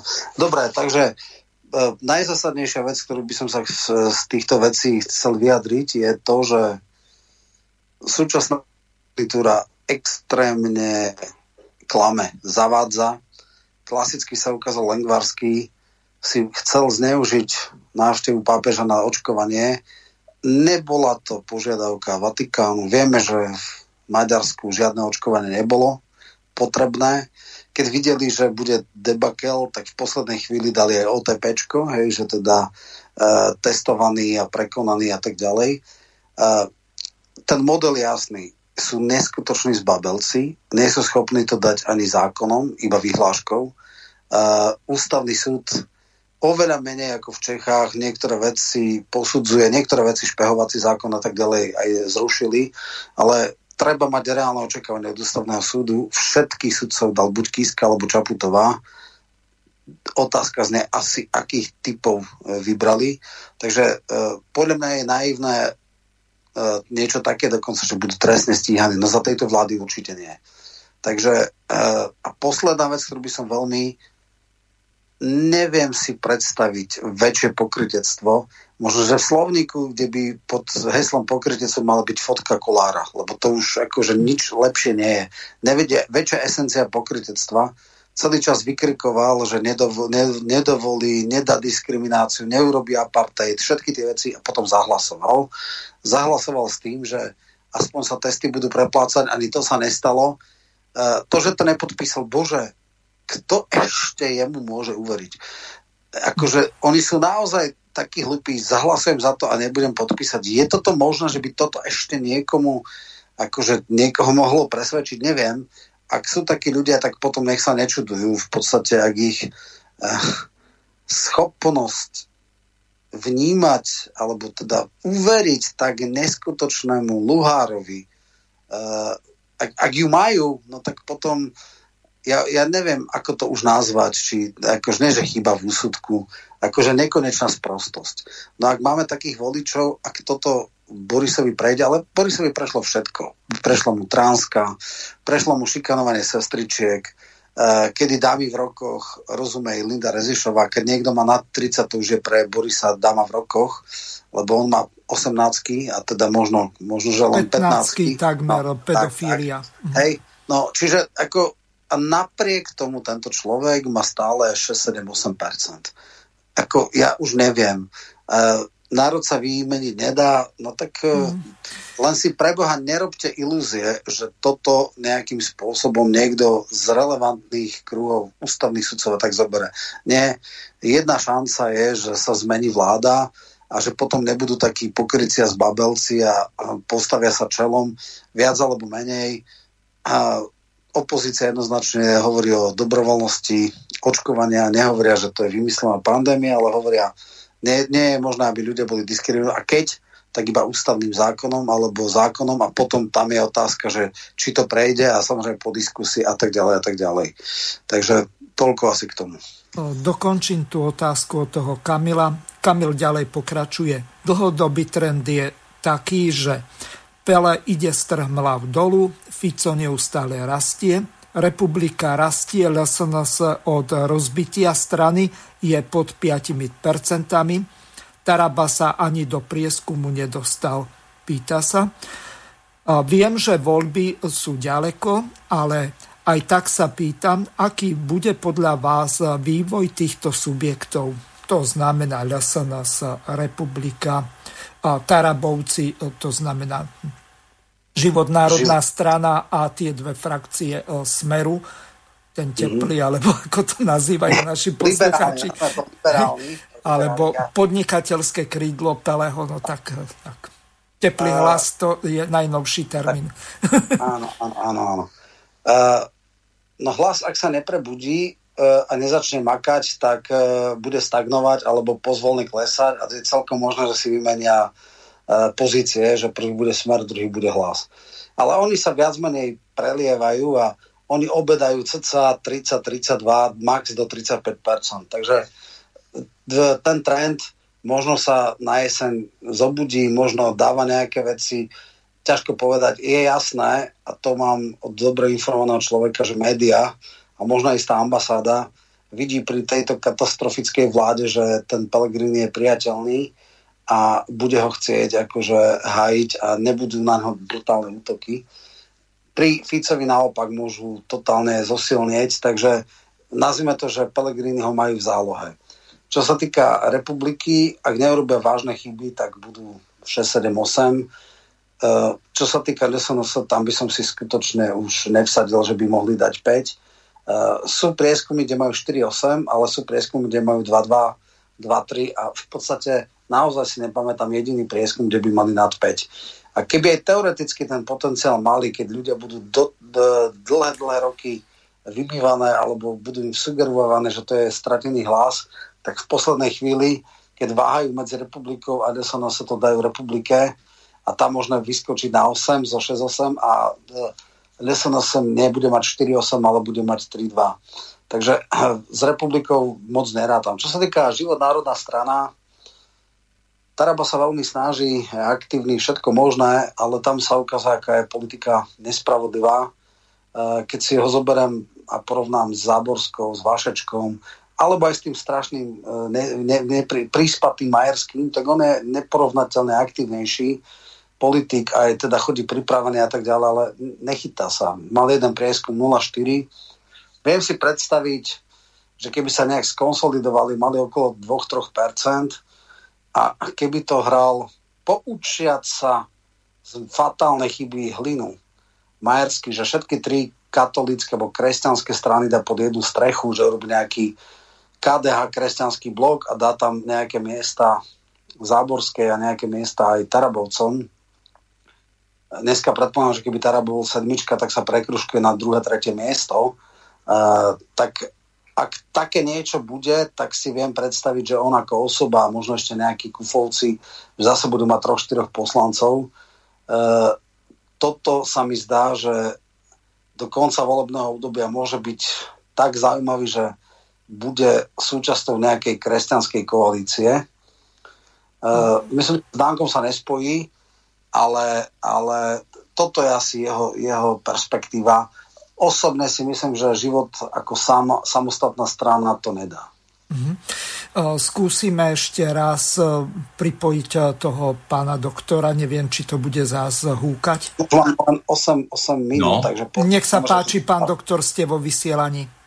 Ja môžem ako prezentovať tie požiadavky ako za, zdravo, za zdravotníctvo, za ľudí a proste tie veci, ktoré, uh, ktoré sú dôležité pre zdravotníctvo a pre zdravie ľudí. Takže my máme takých 8 bodov požiadaviek v zdravotníctve. A rozhodujúce v súčasnej dobe je, že treba okamžite zastaviť pichanie experimentálnych toxických injekcií, ktoré je milne označované za očkovanie. Čiže toto, čo sa teraz deje, to není očkovanie, pretože tie injekcie nie sú ani účinné a nie sú ani bezpečné. Áno, eviduje sa 10 ehm, tisíce umrtí po tomto očkovaní, evidujú sa milióny než, závažných nežadúcich reakcií. A aká je tam účinnosť, to vidíme v Izraeli. V Izraeli tam jednoducho to nefunguje, musia očkovať tretou dávkou, pripravujú očkovanie štvrtou dávkou. Čiže nechceme ísť predsa touto izraelskou cestou, že budeme rozpichávať našich ľudí vrátane detí. Takže treba okamžite zastaviť pichanie týchto experimentálnych toxických injekcií. Počujete ma? Áno, veľmi dobre tak potom samozrejme ďalší bod je zrušiť povinné nosenie rúšok. Povinné nosenie rúšok z, z medicínskeho hľadiska nemá žiadne dôkazy na to, že by to nejakým spôsobom bránilo šíreniu infekcie. Naopak, tým, že tí ľudia majú upchaté dýchacie cesty, tak sa v tých dutinách, ktoré nie sú vetrané, pomnožujú rôzne baktérie, nebezpečné baktérie a vznikajú oveľa komplikovanejšie priebehy ochorení. A zvlášť by som povedal, že sa to dotýka detí, pretože u detí je tým veľmi ťažko poškodený aj ich psychosociálny e, vývoj a je tým poš- poškodené vlastne vzdelávanie, pretože tie deti nie, nemajú možnosť príjmať e, plnú informáciu od, učiteľov a majú, chýba im sociálny kontakt medzi sebou a tak ďalej. Je tam množstvo negatívnych následkov. Ďalší dôležitý bod je zakázať testovanie zdravých. Zdraví ľudia nemajú byť čo testovaní. Vždycky sa testovali iba chorí ľudia, aby sme upresnili ich diagnózu. Teraz, keď testujeme zdravých ľudí, tak si vlastne vyrábame tú pandémiu. Že tá pandémia je vymyslená práve preto, lebo tým, že testujeme zdravých testami, ktoré dávajú falošné e, pozitívne výsledky, tak máme oveľa viac postihnutých a tvárime sa, e, že to je oveľa vážnejšia vec. Pán Čiže doktor zna... Lipták, e, takto. Do konca relácie už sú len 4 minúty, takto v priebehu troch minút skráte. Nech sa páči, môžete pokračovať. No, ja som teraz nerozumel, lebo to je tak, to tam seká, takže neviem, máme ešte pokračovať? Áno, môžete pokračovať ďalej, ale máme už len 3 minúty do konca relácie. Tak... Už len 3 minúty do konca Áno. relácie, no tak už to skrátim. To znamená, treba e, odstrániť diskrimináciu, treba zabezpečiť zdravotnú starostlivosť rovnako pre očkovaných aj neočkovaných. Hej, e, zamerať sa, e, zamerať sa na také veci ako bezodkladne zaviesť program obohacovania potravín vitamínom D a zabezpečiť dostupnosť vitamínu D. A posledný bod, veľmi dôležitý, uvoľniť voľný predaj liečiva Ivermectin v lekárniach bez lekárskeho predpisu. Čiže to sú v kocke naše požiadavky, ktoré si myslíme, že je potrebné nastoliť, aby sme na Slovensku zvládli pandémiu. Výborne, ďakujem vám veľmi pekne. Roman, chceš to ešte okomentovať, alebo sa už len no, no, rozlúčiť s poslucháčmi? Máme už fakt len 3 minúty, takže ja len veľmi... Samozrejme, tieto poznám, požiadavky sú známe. E, v podstate e, na rôznych mítingoch za slobodu a proti manipulácii kvanta ľudí e, deklaruje, ale obávam sa, že súčasná arogantná moc ich nerieši Niektoré veci by možno boli na diskusiu, ale nikdy napríklad e, to nedovolí e, verejnoprávna televízia. Vieme, že e, ten spevák z Maduáru to chcel a myslím, že to zamietli, bol tuším iba on sám niekde. To znamená, tu neexistuje vyrovnaná diskusia a nejaká, nejaký súbej argumentov. Je fajn, že také niečo sú. Bohužiaľ, arogantná moc odmieta komunikáciu, diskusiu a uvidíme, dúfam, že pícha predchádza pád a že tento postoj k týmto ľuďom sa zosobní aj potom vo voľbách. Sme spojili všetky sily. Dobre, Čas eh, tejto relácie veľmi rýchlo uplynul. Bohužiaľ, poďakovať mi už ostáva nielen Romanovi Michalkovi, ale aj eh, našim poslucháčom, najmä eh, pani Evke Copákovej, pánovi doktorovi Liptákovi a takisto aj ďalším poslucháčom, ktorí sa do relácie zapojili. Lúčim sa s vami a prajem vám príjemné počúvanie ďalších relácií a Roman, ešte pol minútky Jasne. máš na záver na rozlúčenie sa s poslucháčmi. Takže ďakujem za pozornosť, bolo to zaujímavé, stále sa niečo deje, rozhodne sa nemusíme báť, že by sme nemali o čom. Som rád za maily aj za telefonáty, no a verím, že o mesiac znova sa stretneme a určite sa nebojím o tom, že by sme nemali o čom diskutovať, takže zatiaľ do počutia. Ďakujem veľmi pekne Romanovi Michalkovi. Lúčim sa s vami a prajem vám príjemné počúvanie ďalších relácií Slobodného vysielača. Najbližšia relácia bude v sobotu.